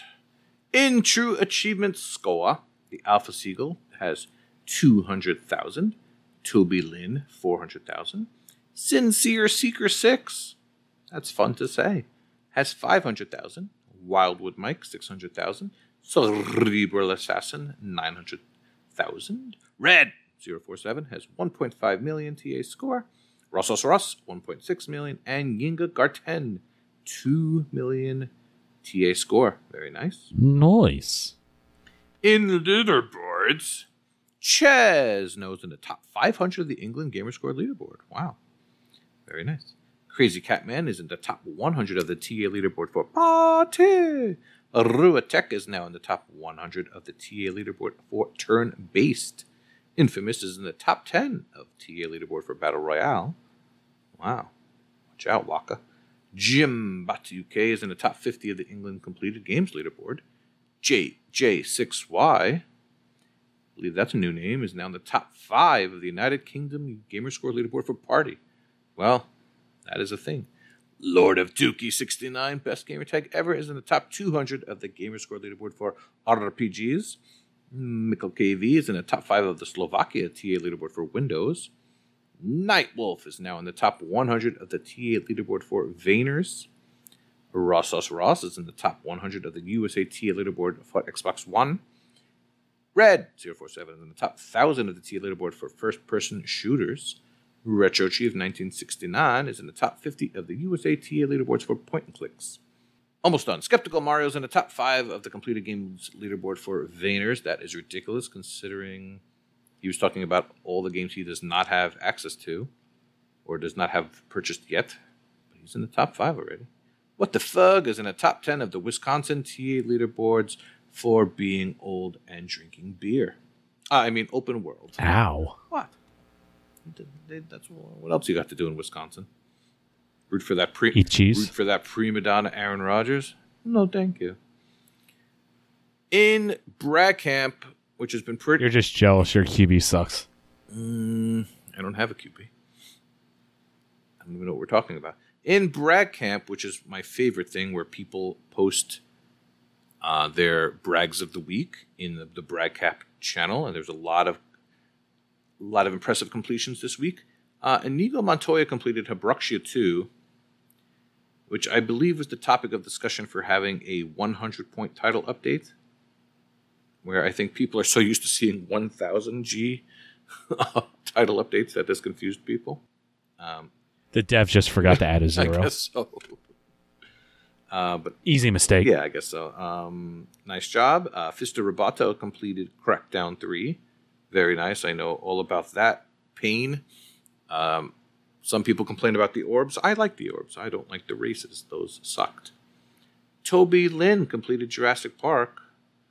Uh, yeah, she was saying that some of that was tough for her. Yeah, I remember that being kind of a pain. I remember I told It's not easy. Remember, I told you Shenmue uh, brought QuickTime events into the world? Well, Jurassic Park took that and ran. Lots of QuickTime events, and some of them were very frustrating. But nice job. Aftos84 completed Ryse, Son of Rome. I'm pretty sure he put some tips in there on how to grind the levels. So scroll up in there. Arua Tech completed Dragon Quest XI and said it was a grind towards the end. He had, I think, like 80 something hours in that game. A little longer on the It really uh, it- dragged on. oh, nice one. Beat me to But it. Uh, speaking of dragging on, Heizo completed Lies of Astaroth. That's quite a feat. damn. Yeah, that's something he's been plugging away at forever. Oh, and he goes back on the list. He completed State of Decay 2. And Wild West 08 completed GTA 5. Nicely done. Also, damn, nice one. And in some. I know that is not an easy one. No, I think with the service going down, he was talking about heists, and he got those done. And in real important news, Fluttery Chicken um, had a baby boy, or I guess more. Hey, Or- congratulations. Damn. I guess more uh, more probable his wife did, but uh, yeah, baby boy. He's now the Um, owner of a baby boy. yes. He showed a cu- he showed a cute picture. so congratulations to him. And to all of our listeners, I hope you like getting your names read. This is what happens with the trimmed list. So yeah. Congrats to you all. All right. Well, that will do it for us. Be sure to keep listening to the extra content we got coming up. Um, um, Something with If something that- with Elroy, I'm sure. Elroy or Chewy or something. Yeah, I- some guys. It's abandonment a lot of content in the game. issues this week. You know, I didn't want to say it just in case it didn't. Well, Uh, if abandonment issues does it. not immediately follow, you can all yell at Chewy on ice. Chewy. So this is very true. Tag him lots, lots of times. It was his job to edit. All right, but with that, One job. As always, follow us on follow us and sub to us on Twitch. You can get that free sub on Twitch if you have a pri- if, with your Amazon Prime. That's what I'm trying to say. Uh, send us your Twitter tweets on the Twitter at achievements101. Join in on the conversation. You can post your brags of the week in the Brag Camp channel, discord.io slash ah101. Subscribe to us on YouTube, please youtube.com slash achievement hunting 101 and if you enjoyed the show and you can support us monetarily please check out the patreon.com slash achievement hunting 101 we would greatly appreciate that but with that class is dismissed see you all next week Later, skater. Alligator. Bye now.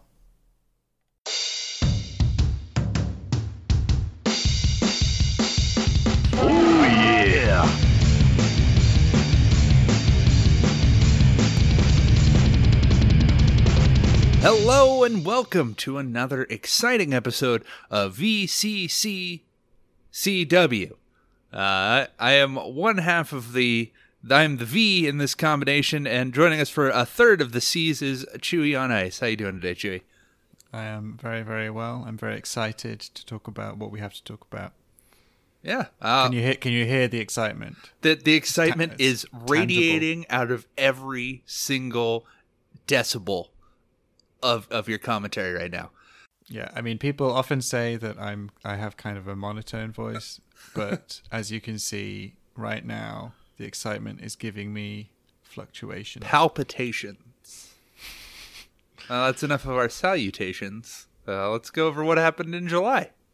Yeah, so the big event, the main event in July, was a do over of our main event last July.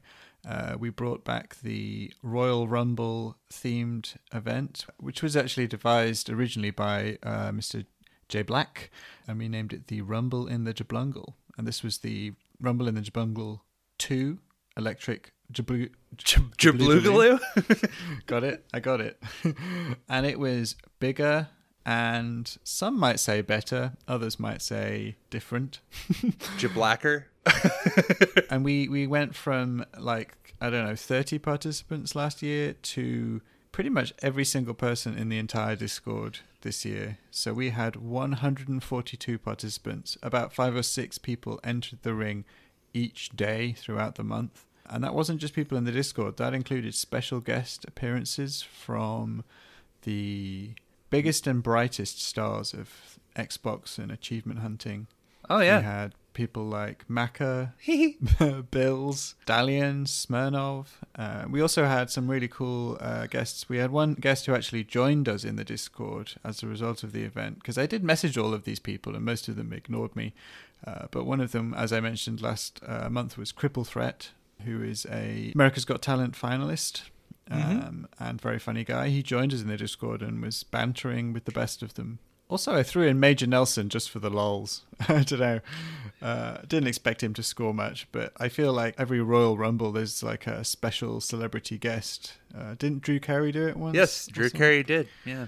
Yeah, yeah. So I feel I felt like Major Nelson would be this uh, our, our Drew Carey at the event. Yes. But yeah, uh, so every day we had five or six people enter. We had a different scoring category from game score TA, TAD, ratio, and achievements one. And there was a hidden cutoff, and if anyone didn't make that cutoff, they were out of there. I kept the cutoff secret, uh, but I did keep telling people it was low. Uh, despite the fact it, it was low, people were scoring crazy numbers, uh, yes. even from the very beginning. Yeah. I don't know how far back behind the curtain we want to peel, but yeah, it was uh by low it was like wasn't it like 500? you know. I mean, when people were saying it's probably 3,000 gamer score, I was thinking it's more like 300, but Yeah. you know, whatever. uh, as it was, though, you know, we had a, a, with so many people, quite a lot of people just weren't scoring anyway. They were, they were, you know, casual participants, and all it took was to have one day when you just didn't score very much and, and you were gone. You know, that, that accounts for the vast majority of people. But then there, amongst those, there were some real, real triers, let's say. And I should probably shout out uh, X the Hero and Death Dealers, who, who joined the contest early on, but managed to last for weeks between them. Uh, X took the Iron Man title early on, and then after he was eliminated, Death Dealers took it from him a few days later.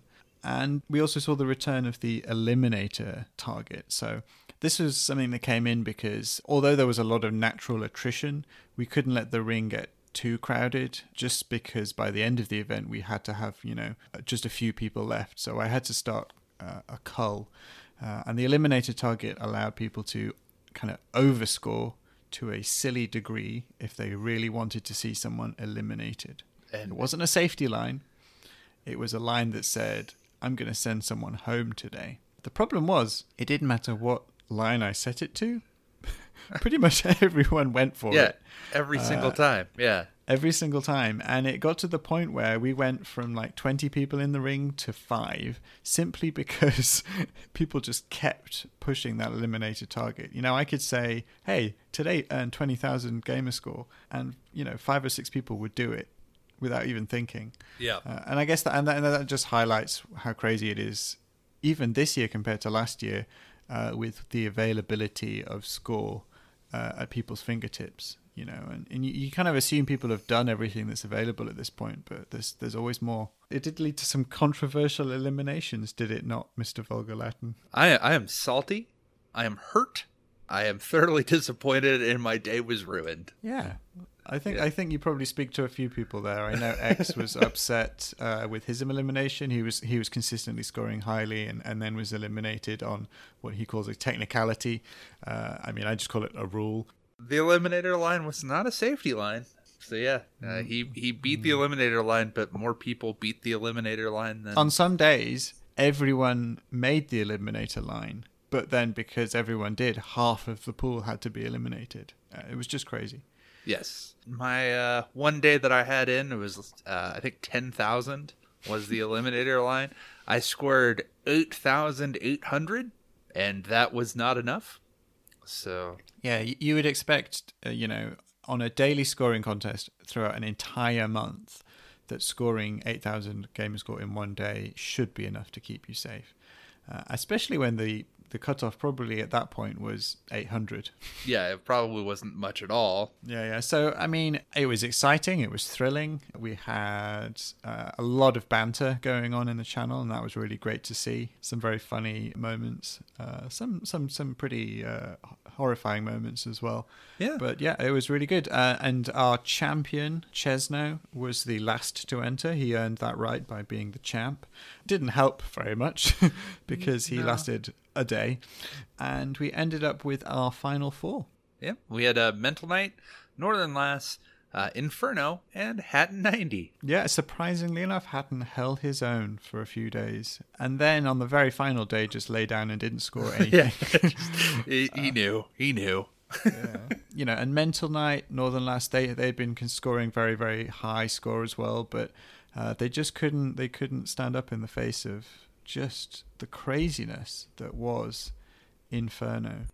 He went ablaze. He lit the whole thing up fire. Fire puns. He literally lit the whole thing up. He every time uh, there was an eliminator, he was the top of that eliminator line. Uh, he actually ended, entered the ring on the 9th of the month, so he was actually one of the earliest people in the ring, and he managed to last all of the way through, all the way to the end, and take the prize. And that that's just crazy to me. I wasn't expecting to have uh, who was it that who who was it that went in the first in the real Royal Rumble and lasted the whole way through? Uh, there's Rey two, Mysterio. well, Is there's Rey Mysterio. there's two people that did it. One they like to sweep under the rug, but the other is Shawn Michaels.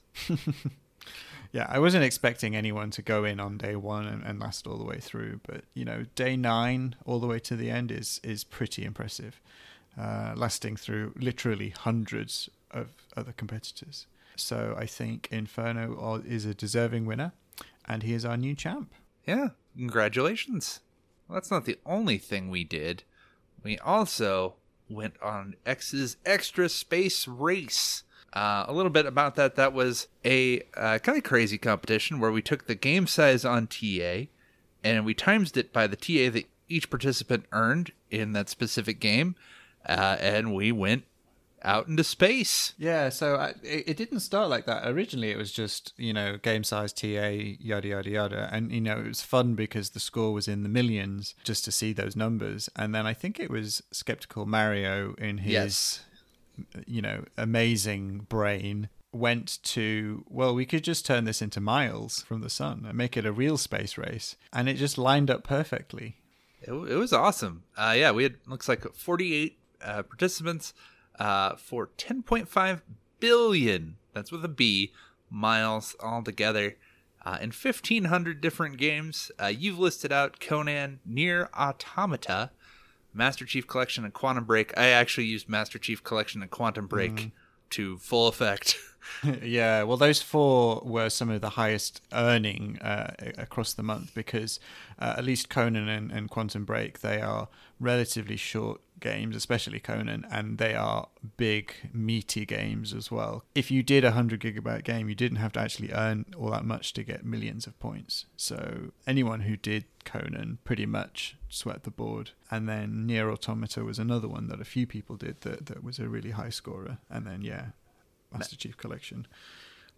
That was my ace in the hole. Uh, and then a lot of Call of Duties was what I did because a lot of those Call of Duties are massive. And the good thing about converting it into space miles was obviously we could race for the ultimate win, although it was very clear early on that there were some front runners there.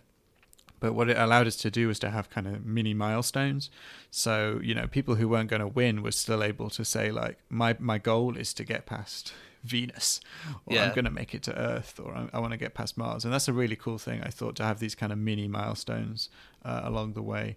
But, you know, out of the 48 people, there were some who really uh, managed to get really far ahead there and kind of making it past Jupiter, so making it past the kind of 500 million mark. We had uh, Wakapale, Dubdi23, and then making it past Saturn, which was kind of 890 million. Uh, we had Mr. Vulgar Latin. Yay! so you, you, you made it to 934 million miles. And uh, then out in front, almost the entire month, the guy who started it all, the guy whose idea it is, as you might expect, uh, was making a really big push, and that was X the Hero. Not only was he pushing it really hard in the Royal Rumble, uh, scoring big numbers, but he was also looking at those big games. Uh, and he managed to get 1.2 billion score in the space race by the end. But he was pipped to the post in the last few days of the month by Mr. Triple Triad 777, who managed to get 1.3 billion, which is only half a billion away from getting to Uranus. only, only. Only. So it was a really popular event, and I want to say thanks to X for coming up with the initial idea, which was a really kind of cool twist on scoring, and then and then Mario for kind of adding in this this space theme on top of it. And I think people really uh, latched onto it. And I, I, we've already agreed that what we're going to do is we're going to kind of leave it running just to see how far we can get by the end of the year, uh, if we can bust out of the solar system. Yeah. Uh, get out to, to Voyager. I mean, it would be crazy. Uh, and there's also something that, uh, off the back of this idea, that um, I think Mario is is kind of formulating uh, as a possible uh, cooperative event, uh, space themed, that we're hoping to run next year. But more on that probably towards the end of this year. Nice. And uh, it looks like there's also a tag team event. Uh, oh, and it looks like it. It does look like it. And uh, Vayner Summer also is going on. Uh, no, so- no, no, no, no, no, no, no. So, uh, Mr. Chesno and Mr. Freaky Row tag team champions, the the sole tag team champions as of last month when they unified the belts. They challenged a new tag team. Uh, who was that new tag team? Uh, some is is is me and is me and Noth. It's me and Noth. Yeah. yeah. Railbait North. You've broken away from the Horsemen. You've made your own partnership, and you you kind of laid you you, you had some fighting words. I think. Yeah, Uh, you know, um, it's a conspiracy. Uh, the world's out to get us. Uh, but uh, by your flawed numbers, and I'm calling the uh, powers that be. I have evidence about this, and you'll hear from it soon. Um, but soon. No, I, I look. All four of you scored big numbers. It was big, yeah, big numbers. it- I I kid. Actually, all all four of us did really really high numbers for the so month. it was t- TA. TA was the name of the game, and uh, Chesno and, and Freaky managed to get ninety three and ninety four thousand TA. So you know it was a, it was going to be a tough tough thing for you guys to beat that. 187, nearly 188,000 TA between them. But you, you did pretty well. You did pretty good. North got 81, nearly 82,000, and you got Seventy six thousand. 76. So, you know, you were the weak link, let's be honest, of the whole thing. You, you, you, you That was, but with seventy six thousand TA. yeah, okay, yeah. Let's not, let's, yeah, uh, yeah. And you know, you, you as a team, you managed to get 150, nearly 158,000, which is which is very, very impressive. It just, it just wasn't enough. Nope. Those This those time. Nino Coon games in Minecraft didn't have it. Couldn't do it. But is this is this the last we'll see of this partnership, or do you think? oh no, I think there we have more. Uh, we we've been recruiting, and you might be hearing more in the future of of our plans. Sounds ominous. Yeah, and uh, we can move on now officially uh, Yes. to the uh, Vena Summer. Uh, so, as you probably are aware, we've been running this since June. We've had the first two months, and then we've got August and September as well. And that's the most TA in the Vena genre, with a bonus applied if you complete any Vena games. Uh, now, Awu has led this pretty much from the beginning with his Malulalalala completions, but uh, he's just extended his lead by a significant margin. Uh, so he finished the final stack of Malolana 2, I think it was, but he also did Feudal Alloy, Iconoclasts, Monster Sanctuary, Cryogear, and then recompleted Cold Silence when that new DLC dropped. Uh, so he's got eight completions and over 32,000 TA earned in the last two months, uh, just in that one genre. Yeah, So yeah, he's uh, he's winning by some some some way. it's a mountain to climb, but uh, Skeptical Mario looks like he's in second. Uh, he's got a little bit to catch him. I believe in you, man. You got this. Yeah, yeah. Uh, it's never happening, but but still impressive, impressive numbers. And Awu, yeah, is just storming ahead. I give his performance a 0.5. And that is everything I think we had going on in July. And now we can move on to August. And oh boy, oh boy, have we got some stuff for August. August is looking pretty epic. So uh, uh, originally, the main event for August was going to be a uh, a kind of um, a merging of two worlds. So so back at the end of last year, we had the backlog blitz, where we uh, asked people to go back to their backlogs, and we applied a multiplier based on how old the games were on their tags. One of my favorites. Uh, It was very popular. Uh, and then recently on TA, uh, we had the Jake jump, which was something that immediately followed the Bean Dive. And again, it encouraged people to go back to their older games, but it had a slightly different scoring mechanism. Uh, it was based on when you last played the game. And again, you had a multiplier based on how old that was. This year was one point, last year two points, the year before three points, blah, blah, blah. Uh, however, as soon as you earned one achievement, that multiplier dropped straight down to one. So every subsequent achievement you earned in the same game was just worth one point. Yeah. Interesting, but maybe not in the real spirit of busting those backlogs, because it really only encouraged you to just little scratch away at those older games without actually digging deeper. Or just Yes. earn one point achievements. well, or uh, you know, it also you could just earn achievements from games you started this year, uh, which again wasn't really truly in the spirit of things. In fact, I think I completed my Jake jump by bean diving. Right, I was still bean diving. I bean dived over forty games, and I completed my Jake jump. I got over 300 points in the event, and I never got a sing. I think I only got one time. It was above one point. It was it was an interesting experiment, let's say. Uh, but we thought we could maybe take the two ideas, backlog Blitz and Jake jump, and smoosh them together and create something that would kind of jump off the back, literally jump off the back of Jake jump. Uh, and kind of encourage people to go with that little bit further into their backlogs uh, in something that we're calling the backlog bounce.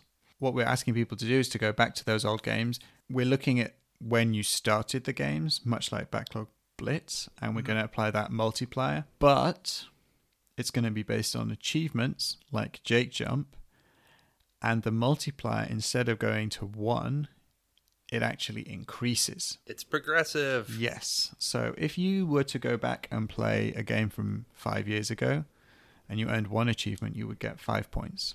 And if you were to earn a second achievement, that achievement would be worth six points. And then a third achievement, well, that achievement is going to be worth seven points. So just by earning those three achievements, you'll have earned five plus six plus seven points. And it just keeps going.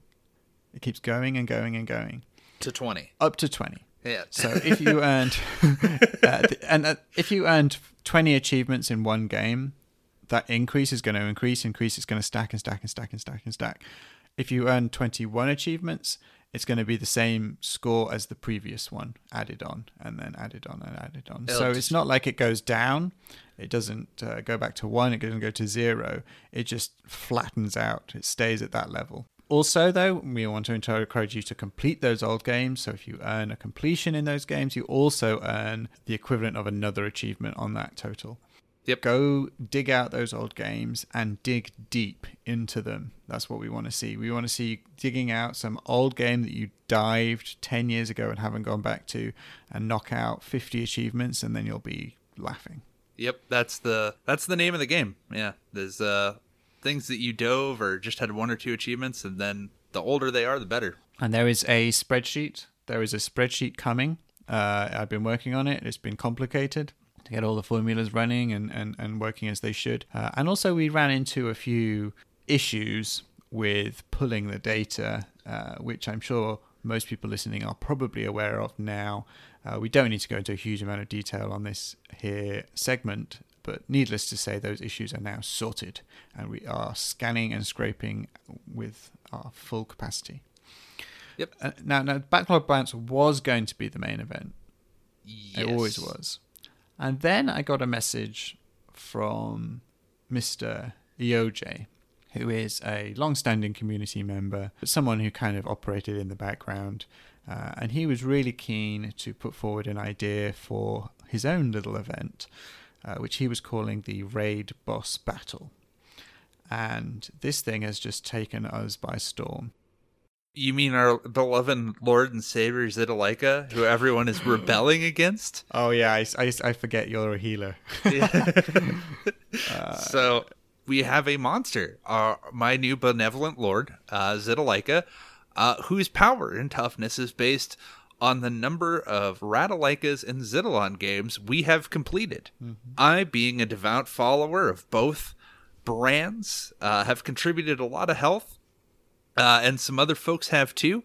Essentially, every one of your completions, uh, if you try, uh, will take down his health. But if you decide to uh, take a taste of the dark side and complete more Ratalaikas and Xitilon games, why, you will heal Zitalaika. Yeah, I think there's 60 people in this, so 60 people who signed up prior to the event starting, uh, and all of their completions in those games created Zitalaika Yeah. and gave him about, I think it was 3,000 hit points uh, formed of all of those completions.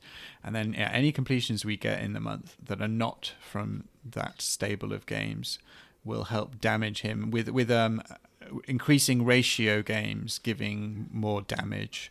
Uh, so if you complete uh, a three ratio game, you'll you'll knock off a, a chunk of health. But yes, uh, if you continue to complete those those bad bad games, you will be buffing the beast, as it were. Uh, you know, run from it, hide from it. Uh, he will come all the same. He will destroy you all. You only exist because he allows it. Uh, he is going to uh, take down all of you. There's nothing you can do. But I guess if you really want to try, you can try completing hard games or something. But uh, yeah, we'll be laughing in front of the flames. Yeah. I think it's going to be a close run thing based on where we are in the month now and how close we are. Uh, and actually, he's he's been making an appearance in the Discord. Yes. uh, and and channel hopping as well. So look out for Zitalaika with his put downs, his various put downs. He is a clever, clever, benevolent lord and master. I am humbled and honored to serve uh, as an adherent. You're just a traitorous son bitch, aren't you? yeah, so those are, uh, you know, side by side, we've got Backlog Bounce and EOJ's Raid Boss Battle. And the good thing about these two events is that they do work together. So imagine, if you will, a situation where you go back and you find an old game and you earn a whole load of achievements in it for Backlog Bounce, and then you complete it for a nice, tasty ratio in order to bring down Zitalaika. They work together. Or uh, you have a title update in a game that you haven't done yet, and you do all those title updates, and then you heal him. So I'm currently sitting on pretty much all of the recent wave of title updates. So everything that's been title updated in the last two months, I have not touched because I knew this was coming. So I am primed to be a healer should I choose to. It's you know we have but cookies. I wouldn't do that. I wouldn't do that. Yeah, the dark side uh, is full of many things that some might consider to be unnatural, like cookies. And the final event uh, is a little something that also came from our community, uh, Triple Triad, who is could you would you say it's celebrating, recognizing, acknowledging the fact that we are all uh, who are at school going back to school in August, mostly in America, and in September in the UK. Uh, with something he's called the Back to School Bash. And he's asking people to get their education kickstarted by playing some education and trivia games, earning gamer score in those games in August and September. And whoever earns the most might find themselves with a little prize donated by Triple Triad at the end of it. Get educated. Get educated. See, now I'm triple stacking these events because I'm a clever sausage. Oh, And I've, I'm pulling out Mensa Academy and Sesame Street Once Upon a Monster. And I'm aiming to complete these games, which have been long standing on my tag, so I can get some backlog bounce points, some raid boss battle damage, and some education and trivia score in the back to school bash. that's how you do it. You just got to keep stacking them up. All right. And then I think we also have some yearly things to keep up with before we say our goodbyes. So, looks like in the, and I always have to count this out C, C, C, C, C, C, C. There, there's more C's. Oh, oh, oh no, they're multiplying. Oh, the C's. That one. Uh, so, our top three uh, have remained unchanged. So we got Jester, Stan, and EOJ have completed more games than they've started. Uh, Jester is holding on with uh, 47 points. stands at 33. EOJ's at 31. And then Dive Season kind of hit some people pretty hard. Oh boy. Yeah, so uh, looks like Chewy, Jimbot, and Icefire are minus 100. Uh, and with the lowest of the low, uh, Northern Lights is at minus 213, and Dude with the Face with minus 310. Yeah, I was doing so well in this. Uh, I was like, I was in the positives before dives hit, yeah, and then yeah, I, I decided to dive 100 games, and that that just destroyed me. There's quite a lot of negatives on the table here, but I'm I'm really impressed that people have been holding on strong and staying in the positive in spite of all that. Yeah, it, has been tough. I, have been trying to turn things around, but uh, I'm at negative 41, and I, I don't see that changing anytime soon. So, what I'm looking forward to seeing at the end of the year is that, that Mental Knight has unequivocally stated he is going to win this. Yes. Now, he currently sits at minus 88, so he yes. has a big hole to climb out of. Not just to get to zero, just to get to even, let alone beating Jester's nearly currently 50 uh, positive points. So it'll be interesting to see if he holds true to that statement. You know, if it was anyone else, I would doubt them. Mm. This is mental we're talking about. It is. Uh, in the year of the assassin, uh, there hasn't been. I'm I'm quite disappointed actually uh, this month because there hasn't been a huge amount of progress in year of the assassin. Now, literally five minutes before recording this, and it's probably why I was 15 minutes late today, I completed the story in Syndicate. So uh, I've been making my progress. I'm I'm a month late on what I planned to, to, to complete it in because I was hoping to do Unity, Syndicate, Origins, and Odyssey mm. back to back, basically. Um, but to do that, I think I th- I don't know if that's going to be possible at this stage because I know Origins and Odyssey are big games. So I might instead, after now completing Syndicate, pivot to one of the Chronicles games and then just do Origins for the back half of the year. Uh, but Syndicate was fun. I enjoyed that. Uh, yeah. It's a it's a fun little. It, it goes back to the not taking itself too seriously approach of the Ezio games with the kind of roguish, fun, silly kind of protagonists. And the grapple hook. And the grapple hook is it makes climbing things so quick, so much better. Uh, you know, I don't mind scrambling up a building, but you know, when you need a quick escape or you need to get to the top of somewhere quickly, you get to hook is yeah, you fun. get to go like Batman up uh, up a building. I wasn't the only one to do something. Uh, Terra uh, also completed the Brotherhood story, and he did the Da Vinci DLC. So he did the 100% sync on those that the DLC added as well, uh, which I know is a tricky one for some people.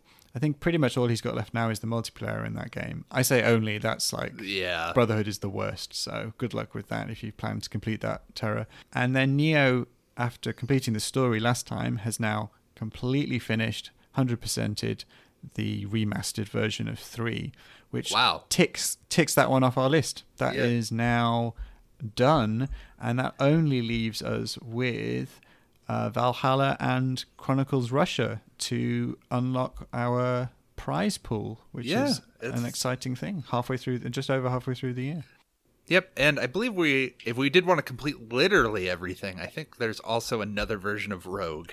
If we did, yeah, so Rogue remastered, if we wanted to, plus you know pirates if anyone wants yeah. to compete the pirates go, games go for it yeah so just do pirates and uh, that rogue remastered and everything will be fine yeah weirdly enough though neo having spent countless hours i'd imagine going from liberation to then the liberation version in remastered then the entirety of 3 remastered has now started the story of 3 the 360 version. I, I, it's like you can't get enough of that game. Which you, you can't. I don't even think you can complete it anymore because the multiplayer died. Well, it did, yeah. And it's um, I I, I, I admire the dedication to in the uh, colonial America Yeah, three, but you know there are other games out there to play.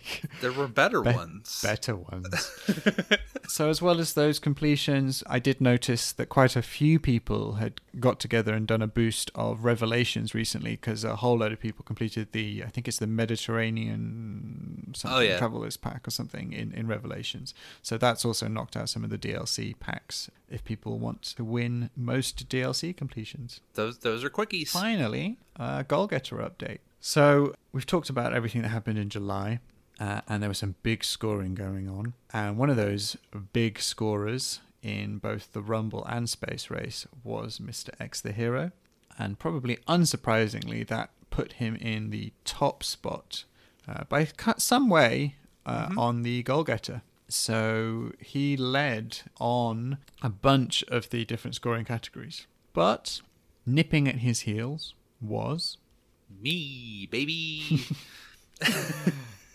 Yeah, so you you also uh, scored big. I mean, your tag team, I guess, helped push you on that one. yep. Uh, Eidolon title updates couldn't have done it without it. Probably, literally. Uh, and similarly, Chesno scored. Chesno nearly got a thousand achievements in one month. In fact, Chesno pretty much almost led on every single category. What pulled him down into third place was simply because he had such an awful ratio. His uh, Yeah. 1.25 ratio dragged him down. So X managed to score very highly, but also maintain a high ratio, well, relatively high, of 1.74, which helped him secure that top spot. So uh, yeah, X yourself and Chesno leading the way there. Yeah, so if you if you take the uh, month scoring from Goalgetter and add that into uh, the the previous six months, uh, it shakes up the the leaderboard somewhat. Yep. Looks like Jimbot uh, had a quieter month. I'll say he still did fairly well, but because he did, Mental Knight has jumped into first, so it's it's still pretty close at the top. Uh, Mental's only leading by 23 points. Uh, Jimbot's in second, and and you know I could always come out of the, out of the woodwork there. I'm right there at third. Yeah, I'm actually surprised how close the top is. You know, there's uh, what 150 separating the top kind of five people, and that's out of a thou- over 1,500 across the six months. So if somebody has a bad month, then the whole thing can change. yeah, it's it's still very much anyone's game. If you finish strong across all categories for the last four months, uh, there's no doubt in my mind you could still take this thing. I always try and finish strong. I, I always finish crying.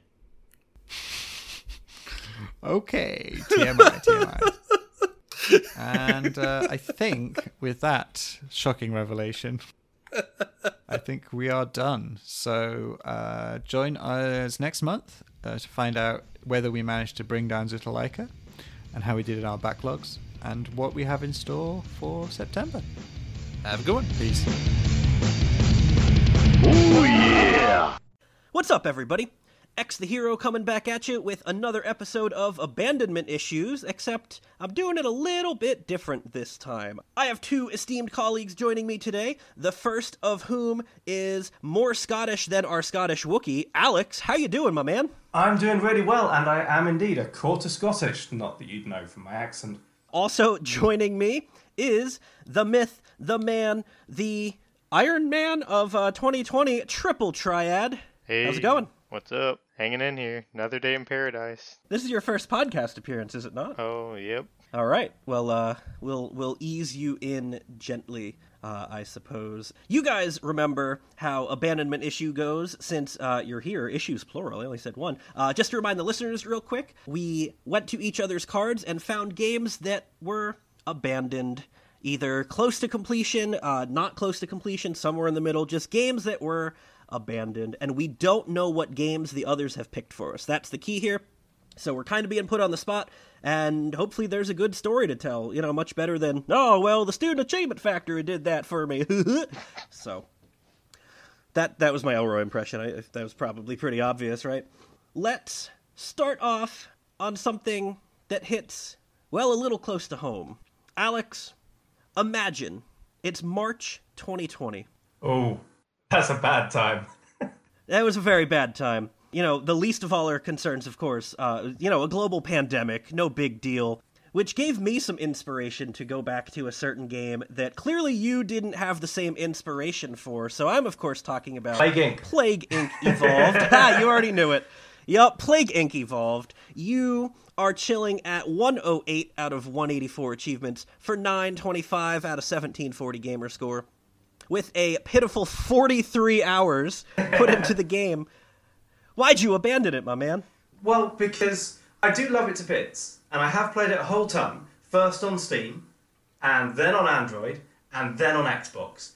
And I must have put in about 150 hours, and I'll admit, sort of at that point, I feel like I've played all the scenarios and I've had a great amount of fun doing different strategies. And I've now got to the point where if I actually want to progress in new ways in the game, I'm either just doing easy scenarios I've already done on another platform, or I'm doing RNG and sort of make a save, play for a month, nope, reload the so yeah. So why did I abandon it? Well, I'm surprised I haven't played it in a year, to be honest. And I think actually I might have. I just haven't earned achievements. Okay, yeah, it looks like your most recent unlock was uh, last December, December 2020. Oh yeah, sorry. You were saying March 2020. I was thinking I must have played it since March. Oh, no, no, that was just the teaser to see if you could figure out the game by bringing up a, a plague. Yeah, yeah. Yeah, because I still I still have it installed on my Xbox. I still play it from time to time. Okay. And like I said, I've got it on my phone and on my PC as well. So no, it is a fantastic game, and anyone who has not had enough of plagues and viruses should boot it up. All right. So less so abandoned and more just, I, I've had enough on one platform. I respect that. yeah, I've got other games where sort of I still play them, but I don't necessarily play the modes that will get me the achievements. You know. Okay. That kind of makes you an outcast in this particular community. I know, but you're so welcoming anyway. I respect that nonetheless. Oh, thank you. I feel so seen. So, I actually, when I saw this game on your card, it stood out to me for a couple reasons. Mostly because you're a, a pretty decent completionist. You got a Yeah, pretty yeah. good completion percentage. And a lot of the achievements here are, are just super easy ones that you could do with pretty minimal effort, all things considered. So, it just seemed strange that you would let. You know this one go um, of all the games to, to sort of abandon. No, it, it, it's a good question. It, with me, if I can see my way to completing the game, then I'll be pretty hardcore about completing it. But if I know I'm not going to do all the achievements, I'm happy to let the easier ones go. And in this case, like I just don't have the inclination to do the RNG again for some of the more painful ones. Okay. No personal accomplishment attached with doing anything extra on Plague Inc. for me because I've done it all somewhere. But that means you should be a pro at doing it then. So you should get it done like it says 60 to 80 hours for completion. You should have it already done at 40. Yeah, right. You could, you should be able to do this with your eyes closed. Try saying that to Vulgar with his poker games or something. this game it stood out to me on your card for two reasons. Yes. Um so the first was just because it seems strange to abandon, blah blah blah. We got that figured. The second one is because Triple and I actually we were DMing a little. We're at the same spot in this game. We've done all the achievements except for the scenarios where you have to get three stars with every plague, Ah, yeah. and those are I, that's keeping a lot of people from the completion. So uh, you know, speaking personally, um, if this was selected for me, I wouldn't have a good story because it hasn't been abandoned. Mm. Just I'm not I'm not doing that. It's as simple Yeah, as that. yeah. Well, it's a lot of effort for each individual achievement, isn't it? Right, yeah, and with the the title updates, it actually makes those achievements harder mm. because the original, it's in the base thousand. You just had to do it with the original what six or seven plagues, and now they've added the simian flu, which is damn near impossible. and the vampire update, you have to do it with those too, and those are those are tough. Mm. So I don't. Is that why you kind of left it behind too, Triple? It's just not worth the effort. Yep, of course. Because I mean, even like what Alex said, like when you have to like get it perfect, like the first month of the virus or whatever. Otherwise, you just have to restart. It's just kind of mind numbing at that point, just having to just go over and over, and then you get like two out of three of the biohazards, and it's like, what the heck? You did everything that you Yeah. could, and it's just it's all determined on how fast that the virus infects everybody. That's about it. And stupid Iceland. I love Iceland, Oh. but not in this game. I will say, probably in bad taste, but uh, it makes me smile. In March 2020, I, I did go back to this game just for the lulls, I suppose you would say, uh, and made COVID 19 and deliberately, like, you know, made it horrible and on easy mode. And so I got the screen. Uh, it was my wallpaper for a while. COVID 19 has eradicated humanity. Yeah, the funny thing is, I originally started the game in February of 2020, right around that time. Very fitting. That that worked out quite nicely, actually. Um, I'm glad you remember your story because you know pneumonic plague can never be forgotten to begin with, anyway. So that was a pun. Elroy would have gotten it. No, he wouldn't have. Elroy doesn't laugh at my jokes anymore. But like I always tell my students, don't forget that plagiarism will always get you a zero HP and grade. Man, you guys are a tough crowd. All right, this one's for Noth. What do you call an Irishman with the plague? A leprechaun. Oh. Ah, ah, ah, ah, ah. Okay, my God, I'm done. Um, so, Alex, I asked you. We'll just go right in a circle. Alex, what game have you got for triple? It's your turn to talk. I have a whole set of games for triple, but the one I particularly want to ask him about is Bioshock. So, Bioshock, one of the most rated games of all time. Everybody talks about it. You booted this up, you played it a whole bunch, you haven't touched it since 2016, and you've still got a third of the achievements left. How dare you show your face in the gaming community? Well, so I've started the first Bioshock. Oh, I don't even remember when. And then another contest, Bean or something came up. So then I started the Xbox One version. And I got to like, I don't even remember what chapter. And then I was like, yeah, okay. And then another contest started. So I started the Bioshock German version. And then I got to the, and just kept playing it. And then I was like, I just keep starting the Bioshock games, but never get around to actually like completing them or even finishing the story because I'm just like, oh, there's another Bioshock game to start. So 30 achievements in the first one, and then 20 achievements in the remaster, and then 10 achievements in the German version. It's sort of each time you're trying, and each time you'll give up even sooner. yeah, I just get, I'm just like, well, all right. How do you actually feel about the game? Well, it's a great game. It just, I'm just like have a short attention span. and I think that's the case with like all my games. Either I complete them or I don't. so it's like Yeah. one or the other. And I just, and then I, I'd always like start it, and then I realize, oh shoot, I have to go through and do another playthrough just to pick up all the collectibles if I want to complete it. So I'm like, that just kind of puts me off of the game because I'm like, I gotta play through it again, and then I got this other version to play through, and I have to play through that again, and it's just a never-ending cycle. I think what intrigued me the most was that you went out of your way to buy the German stack. Yes. And then didn't even play that. Like, the ratio on the stacks are so low just because people buy them to complete games that they know they can do. Yeah. Well, I think the thing is, I got that with with like a bundle of other games as well. So So you just had it chilling around. I just had it chilling around, so I was like, might as well start it. Just throw it on the list. So I might get back to it So- one of these days. That's what I was just gonna say. So is this one abandoned for good, or are you gonna give it give it its worth? Oh, I'll give it a go at some point in the near future, late future, someday, depending on if like it comes up in another like event or contest or something like that. Of course, of course, all about the contest. Or I might leave it around for another 10 years so that way it comes up on that Jake Jump contest that's going on. There you go. I will say that, unlike Elroy, I never skip cutscenes. Um, but the story, it's usually just like, okay, whatever, that was a video game story, time to move on. That that one was so well written. I feel like most people have played it at this point, but anyone who hasn't, just stick it on easy mode. Don't bother with, you know, don't worry about the collectibles. Just go through the game. Uh, it is it is told very well. I won't spoil the story or anything for you, but it, it you'll know the part and you'll be like, what? I'm pretty sure I completed the story on the first, like the 360 version. You might have got pretty close, but there's a couple of story achievements that you don't have.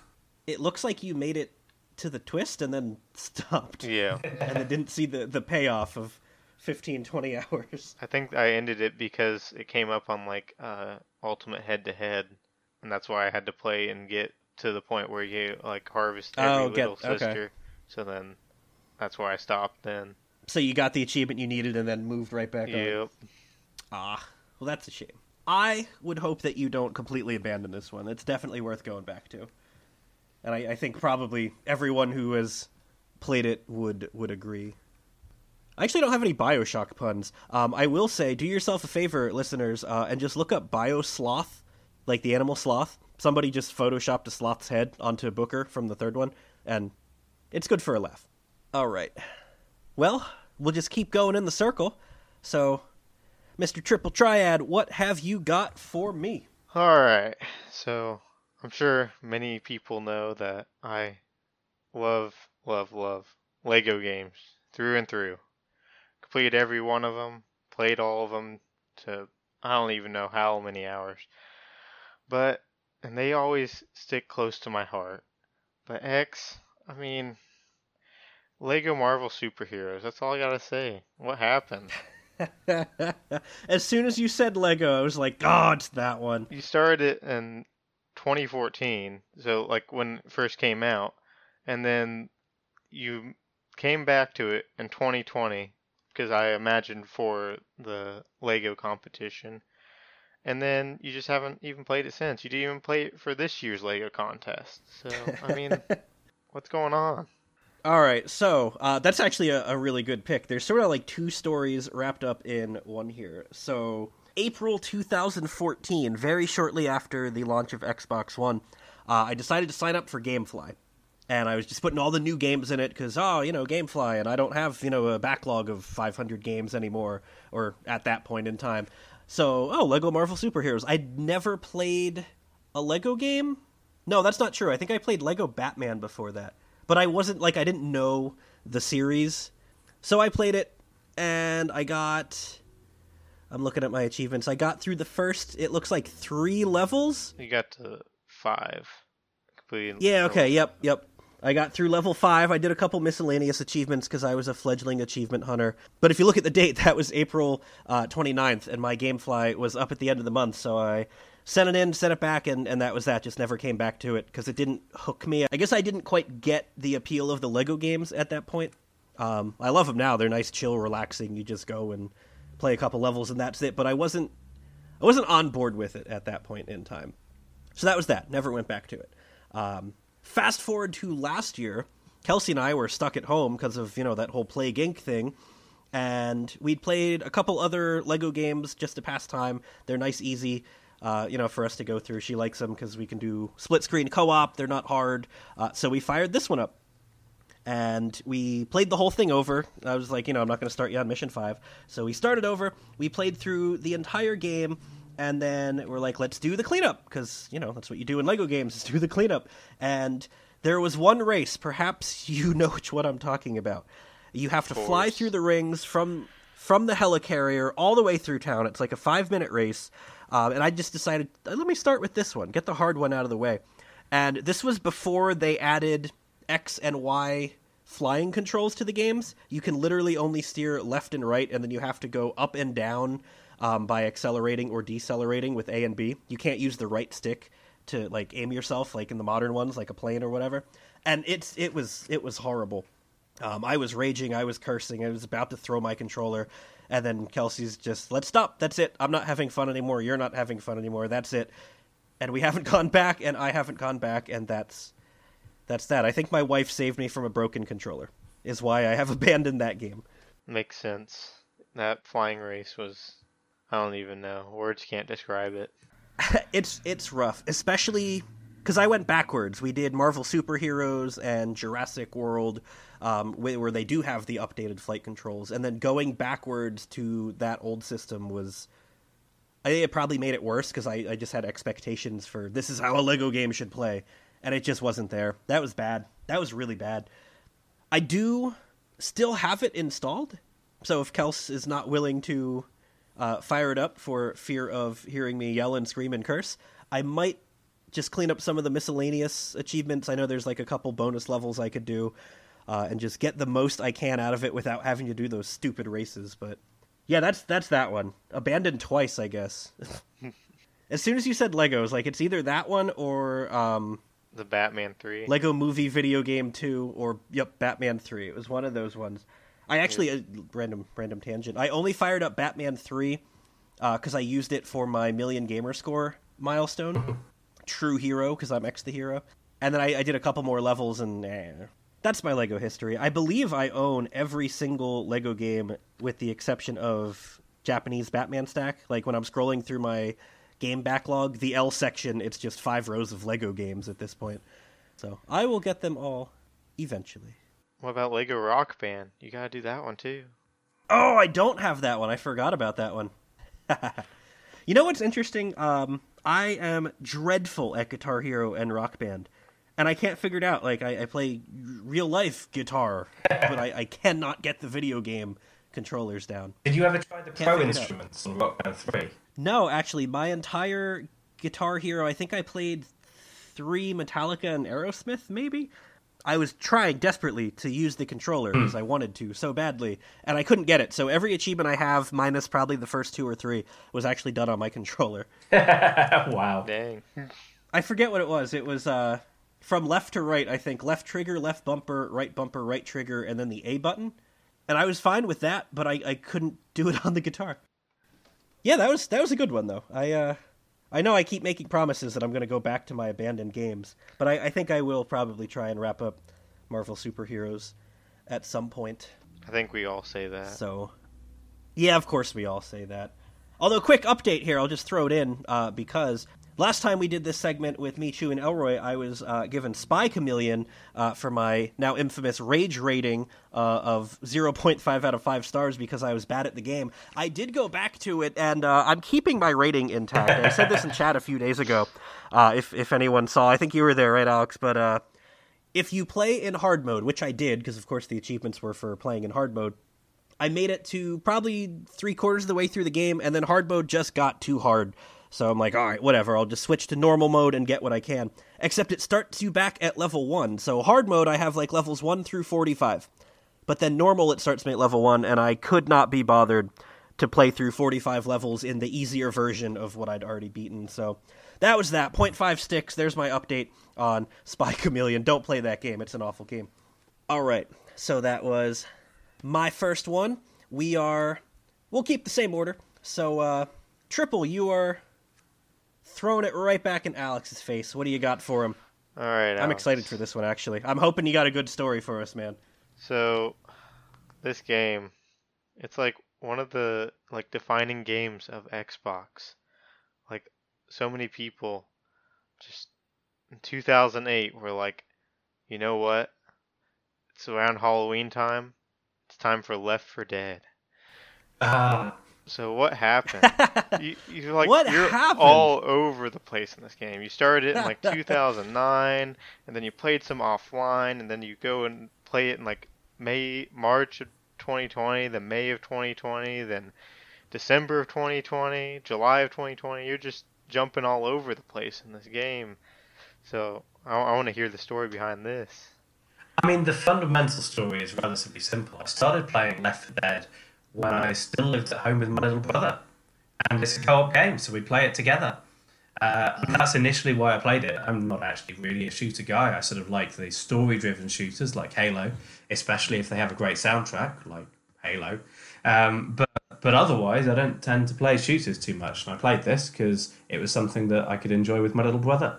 Uh, then I moved out, and oh, it is definitely a great game. But you know, the only real reason I've come back to it since has been contests and the like. Really, um, done the occasional boosting session just to try and tidy it up a bit. But uh, you know, my heart's not really been in it.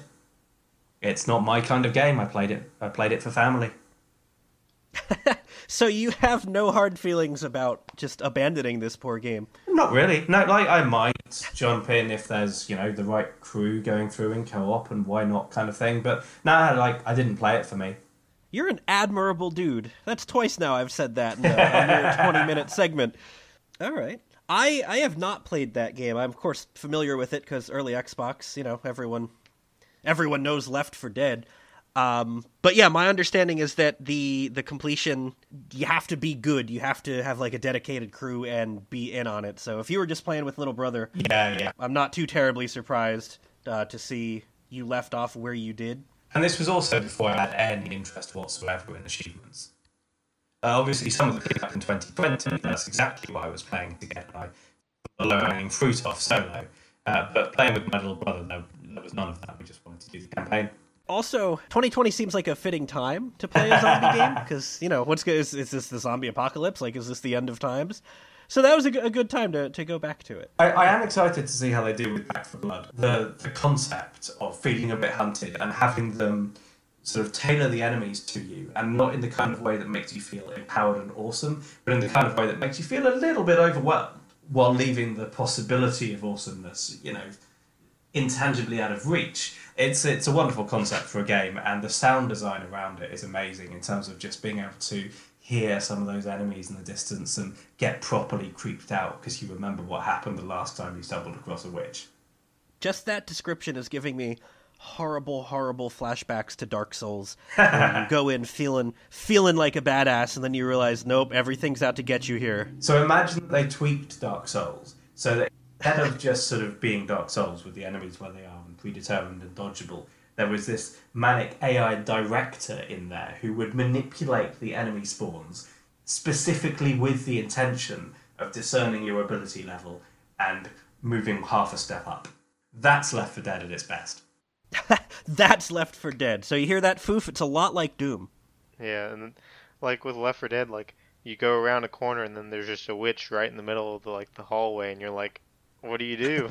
when she starts screaming, then all the other enemies come piling in. It's like, well, that's that. I actually tended to be fine with the witches unless they put them literally on top of an objective because it's really a quick thinking kind of thing. Even if you've Yeah. got flashlight on, you've got a few moments after you've looked at the witch to look away quickly. And it's only if you stare at her and you're then paralyzed in fear, and so you just keep staring, that she actually triggers. That, or you have a stupid AI teammate with you, or dare I say, a stupid little brother with you. All right, so you have uh, shamelessly abandoned it, but not opposed to going back, I guess. I, I probably not. Like I might go back to Back 4 Blood as the spiritual successor when it eventually releases. I, I am familiar with, with that. Is that made by a lot of the same crew? I believe so. Yeah. Yeah, okay. So, triple. I I'm just gonna get straight to the point here. Um, looking at your list, there's one that sort of actually there were two that stood out to me. Um, one of them was the swapper, just because you stopped with three puzzles left, but that's that's not what I'm talking about here. Uh, so the one I picked, you don't really have to be particularly sharp to complete it. To be honest, um, so I'm surprised that you left it abandoned. Um, I will say there is. I love the game. Um, I don't have it completed either, but I have much more than you. Um, there really was never a dull moment in the story. I don't know if I'd go so far as to say that it was a knife changing experience, but Agatha Knife, man, what are you doing? Man, I was thinking the entire day, I'm like, this game, he's gonna say something about it. Well, I kind of started it because it had a lot of like easy achievements in it, and I think it was for like, oh, I don't even remember what contest it was, but you need like a large achievement count, and you can get quite a few at the very beginning. So I think that's the reason why I just started it, and then I went kept going back to it to just to dip a little more. And I think with this game, it's like the same way with Bioshock. Like you have to play through it uh, like a second time, I think, just to get like a few miss other achievements. And then I just was like, eh, there's so many other games to play, so I just don't really want to have to play through another game two times unless it's like something I really enjoy.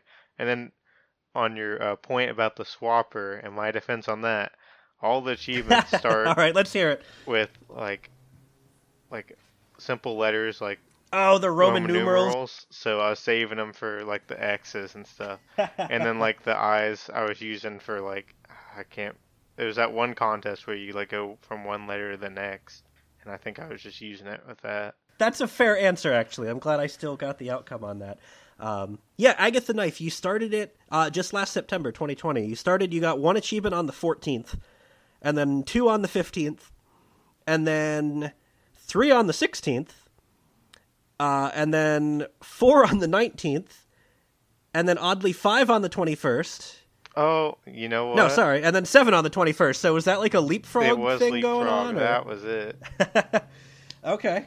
I remembered it was for like a contest, but I couldn't remember which one. Okay, yeah. So you, you just fired that up last year. Um, that's another one I would say if you have any interest in point and click games, not just for you, for anyone, um, it's worth playing through and actually reading the dialogue. I, Elroy, I think you got your thousand and probably probably don't even know the main girl's name is Agatha, man. But uh, the story is is quite out there. I would definitely give it a recommendation, and I would also say, Triple, since you mentioned it needs two playthroughs, if you follow the guide on TA as I did, you'll end up with all but one achievement for not spending any money. But what kind of pissed me off is after you beat the game, you didn't actually need to use any of the things that you bought with the money spent. So you get the achievements for buying the items, and then you can just reload your save because you don't need it.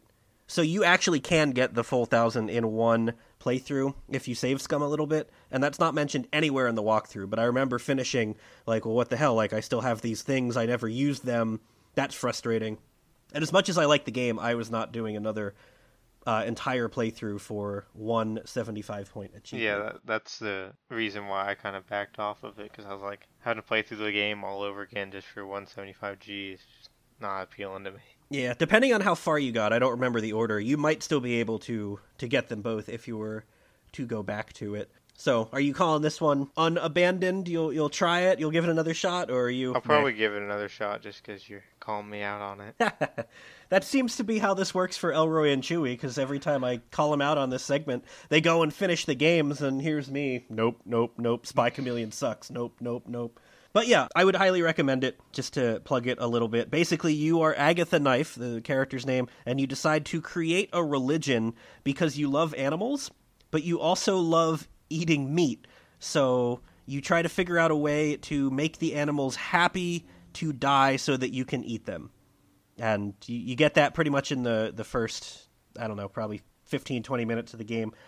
So it's it's definitely a very dark humor kind of story. And it's made by the same people who made uh, MechaNika as well. That one was pretty funny too. Yeah, sort of that same for anyone who's played that one. That one's a much quicker completion. It's just sort of the very dark humor. Nika actually pops up in Agatha Knife and vice versa. So the games are very much connected.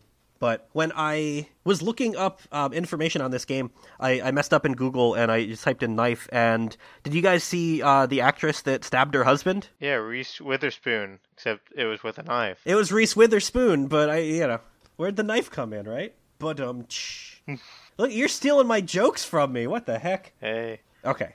All right. Story time though. Um, my mom is.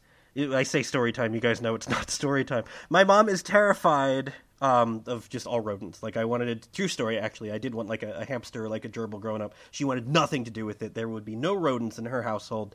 Uh, and when I was like six or seven, she actually pulled a knife on one uh, and got us kicked right out of Disney World. It was it was the weirdest thing. Wait, she pulled a knife on a rat in Disney World. Oh, not Mickey Mouse. Ah, that's that's the joke, man. Mickey Mouse. Oh, right.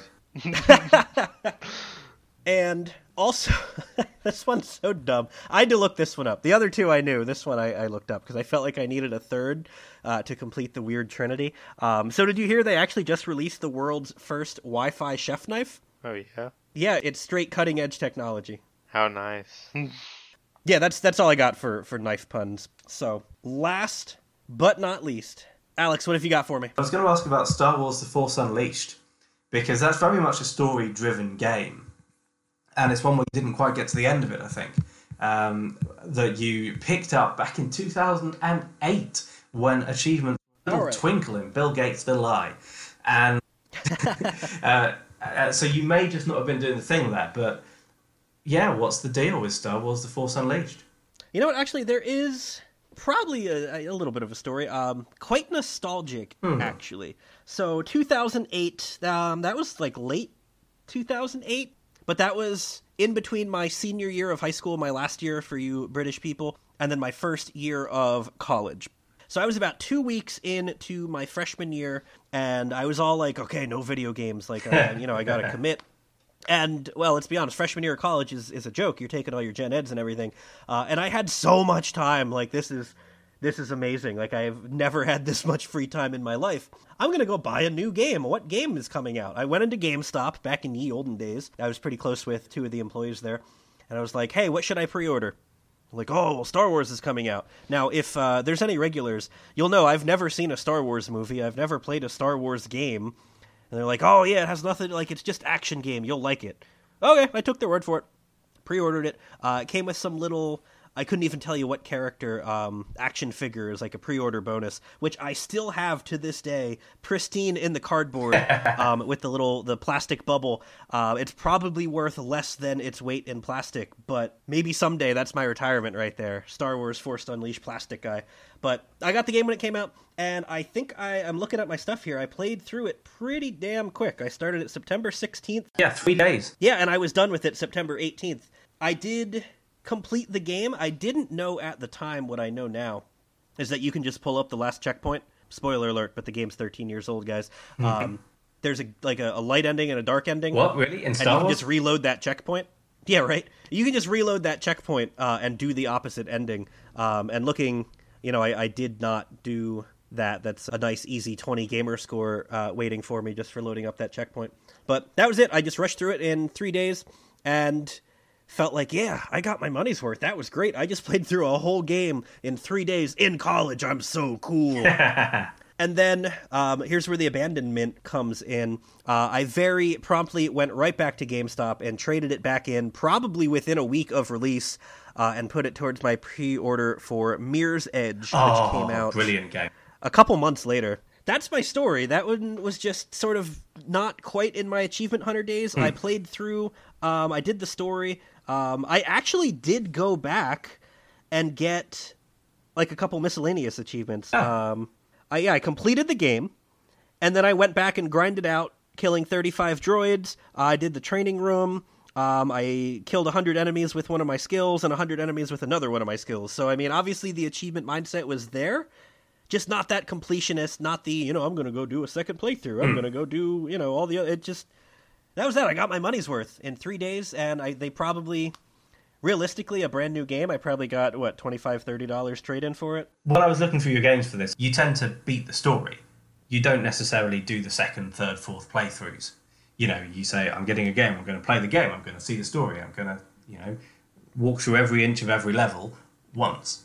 yeah that's sort of always been my philosophy even before i had a huge backlog is it's not worth my time to just spend the time doing it a second time because i've already done it i can Yeah. have a, a new experience so yeah same thing like even just with agatha knife like i loved the game once mm. this one i loved it once And I've noticed with your games as well. I was looking through, and you just avoid multiplayer like the plague. i freaking hate multiplayer Like there's like Far Cry 4. I think you only have like three achievements left, and two of them are for like riding in a car with the co-op partner and liberating an outpost with the co-op partner. You just just don't want to do it. I just don't want to do it. I'm generally antisocial, which uh, I, I like. I like podcasting, but I don't like putting my hobby of gaming with people. I always tell my students when they're like, "Oh, like, oh, what do you play? What do you play?" I'm like, "Not with you."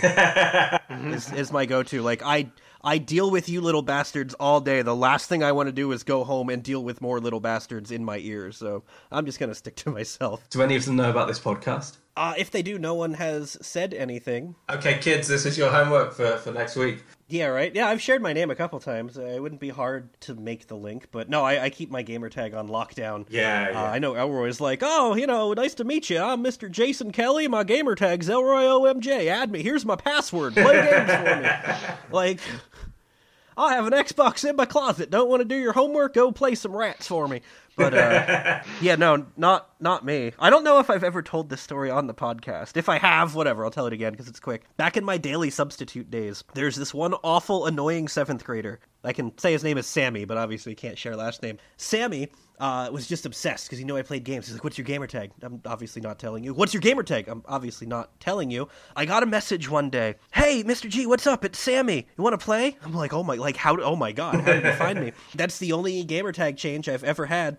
I used to just be E EXE67 because six seven is my lucky number, uh, and then I changed to X to Hero. This is back in 2012 or 13. So turns out he went to my Facebook page, which was facebook.com slash E exe67, and he just used my Facebook URL and searched gamertag and found me. That's industrious and alarming. I'm like, that's actually super clever of the kid, but okay. Yeah, like if he if he then proceeded to do that for his high school crushes, I think some of them would have been a little bit creeped out. right? Watch him. He's going to end up working for like the FBI or CIA for like information gathering someday. So when I was a teacher, uh, one of my kids attempted to stalk me by back in the day um, looking me up in the phone book, literally. Oh, jeez. Yeah, what with back in this would have been 2008. So she, she went through the phone book to try and find me, and she did find an A Davies in a nearby town, but it wasn't me. Was call from my father the next day saying he'd been phoned in the middle of the night by a teenage girl who thought That's her maths actually teacher. hilarious. I never had that. That was it. I talked to him the, the next day. Sammy, honestly, you are making me very uncomfortable. Yep. Um, that's called stalking, which he didn't know was a thing. Uh, and he cost me ten dollars because I had to change my tag for privacy purposes. yes. and, and he apologized and seemed remorseful. And I think it was seventh grader, like, "Oh, cool teacher," and "Oh, I messed up," and "Okay," like. Yeah, yeah. So that was that was that. You know what? I will say to to bring everything full circle. Um, I did get the sequel on Games with Gold, um, and I actually called Chewy out for not having finished the sequel to that, um, Force Unleashed two, and it is on my short list. Which uh, honestly, my short list is like hundred games, so it defeats the purpose of a short list. But I do have nothing but fond memories of the first one, abandoned, done, whatever you want to call it, and I do plan on playing the sequel. I actually even bought the DLC for it. Like I'm, I'm Wow. committed and ready to go. Yeah. Maybe I'll I'll fire that one up in in August once I'm done with my space race. Yeah, I, I don't have access to the first one anymore, and I don't think I'm gonna buy it and go back to it because I'll just play the sequel. Well, thank you for joining me, my uh, esteemed colleagues.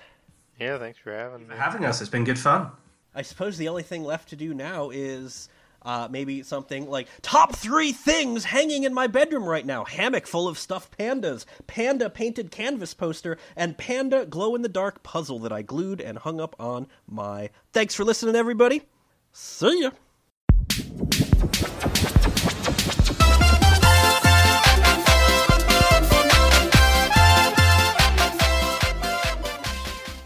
Hello everyone, I'm Walker Pale, not shying away from easy completions, but I very much don't like this trend of contentless title updates which only add another quick 1000 game score. Dillyframe Games recently added two of these title updates to their Yankee open world puzzle games Sokobunny and Bunny Parking, which are $6 e- each or can be bought in a bundle for $10. By early 2020 standards, these were considered quick game score, with the 1000 game score completion estimates around 2 to 3 hours each. The additional 1000 game score title updates only adds minutes to the completion. I like these games, but I wouldn't call them good. The game design is very unorthodox. You play as anthropomorphic bunnies solving puzzles in a designated puzzle area However, most of the achievements are tied to the surrounding open world, which is densely packed with weirdness.